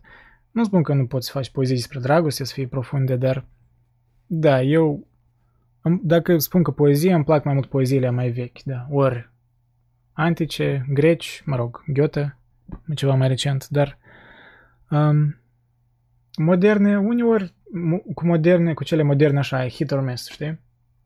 Uneori îmi plac, uneori îmi par prea dramatice, dar, în orice caz, când citești poezia, nu-mi plac oamenii care exagerează, știi? Oh, am fost acolo și am văzut, știi? Pentru ce trebuie să strâmbi poezia când e de, îndeajuns să citești cu intonație, dar mesajul e îndeajuns. Eu pot să-mi imaginez, știi, epicness-ul ăsta. Și așa și la început Goethe, l-am citit, da, am, am încercat cu intonație, dar n-am exagerat, oh, Dumnezeu, știi, pentru și asta își strică um, percepția despre poezie, știi? O face parcă um, patetică, ban, o face prea teatrală, prea pompoasă. Cred că poezia trebuie să fie mai coborâtă la pământ, nu coborâtă la pământ, dar mai accesibilă în sens, nu mai accesibilă, dar și mai să vorbească despre chestii mai importante, știi? Și să nu fie exprimată într-un sens pompos. Să fie mai simplu. În fine, cred că mă repet și generalizez, dar da, mersi, mersi Cosmin, mersi Cristian, mersi toți care ați comentat, care n-ați comentat. Uh, ne mai vedem, eu cred că a fost tare fain. Poate peste câteva săptămâni, o să vedem când să mai facem live. Poate săptămâna viitoare facem live, o să vă anunț. În orice caz, bye bye.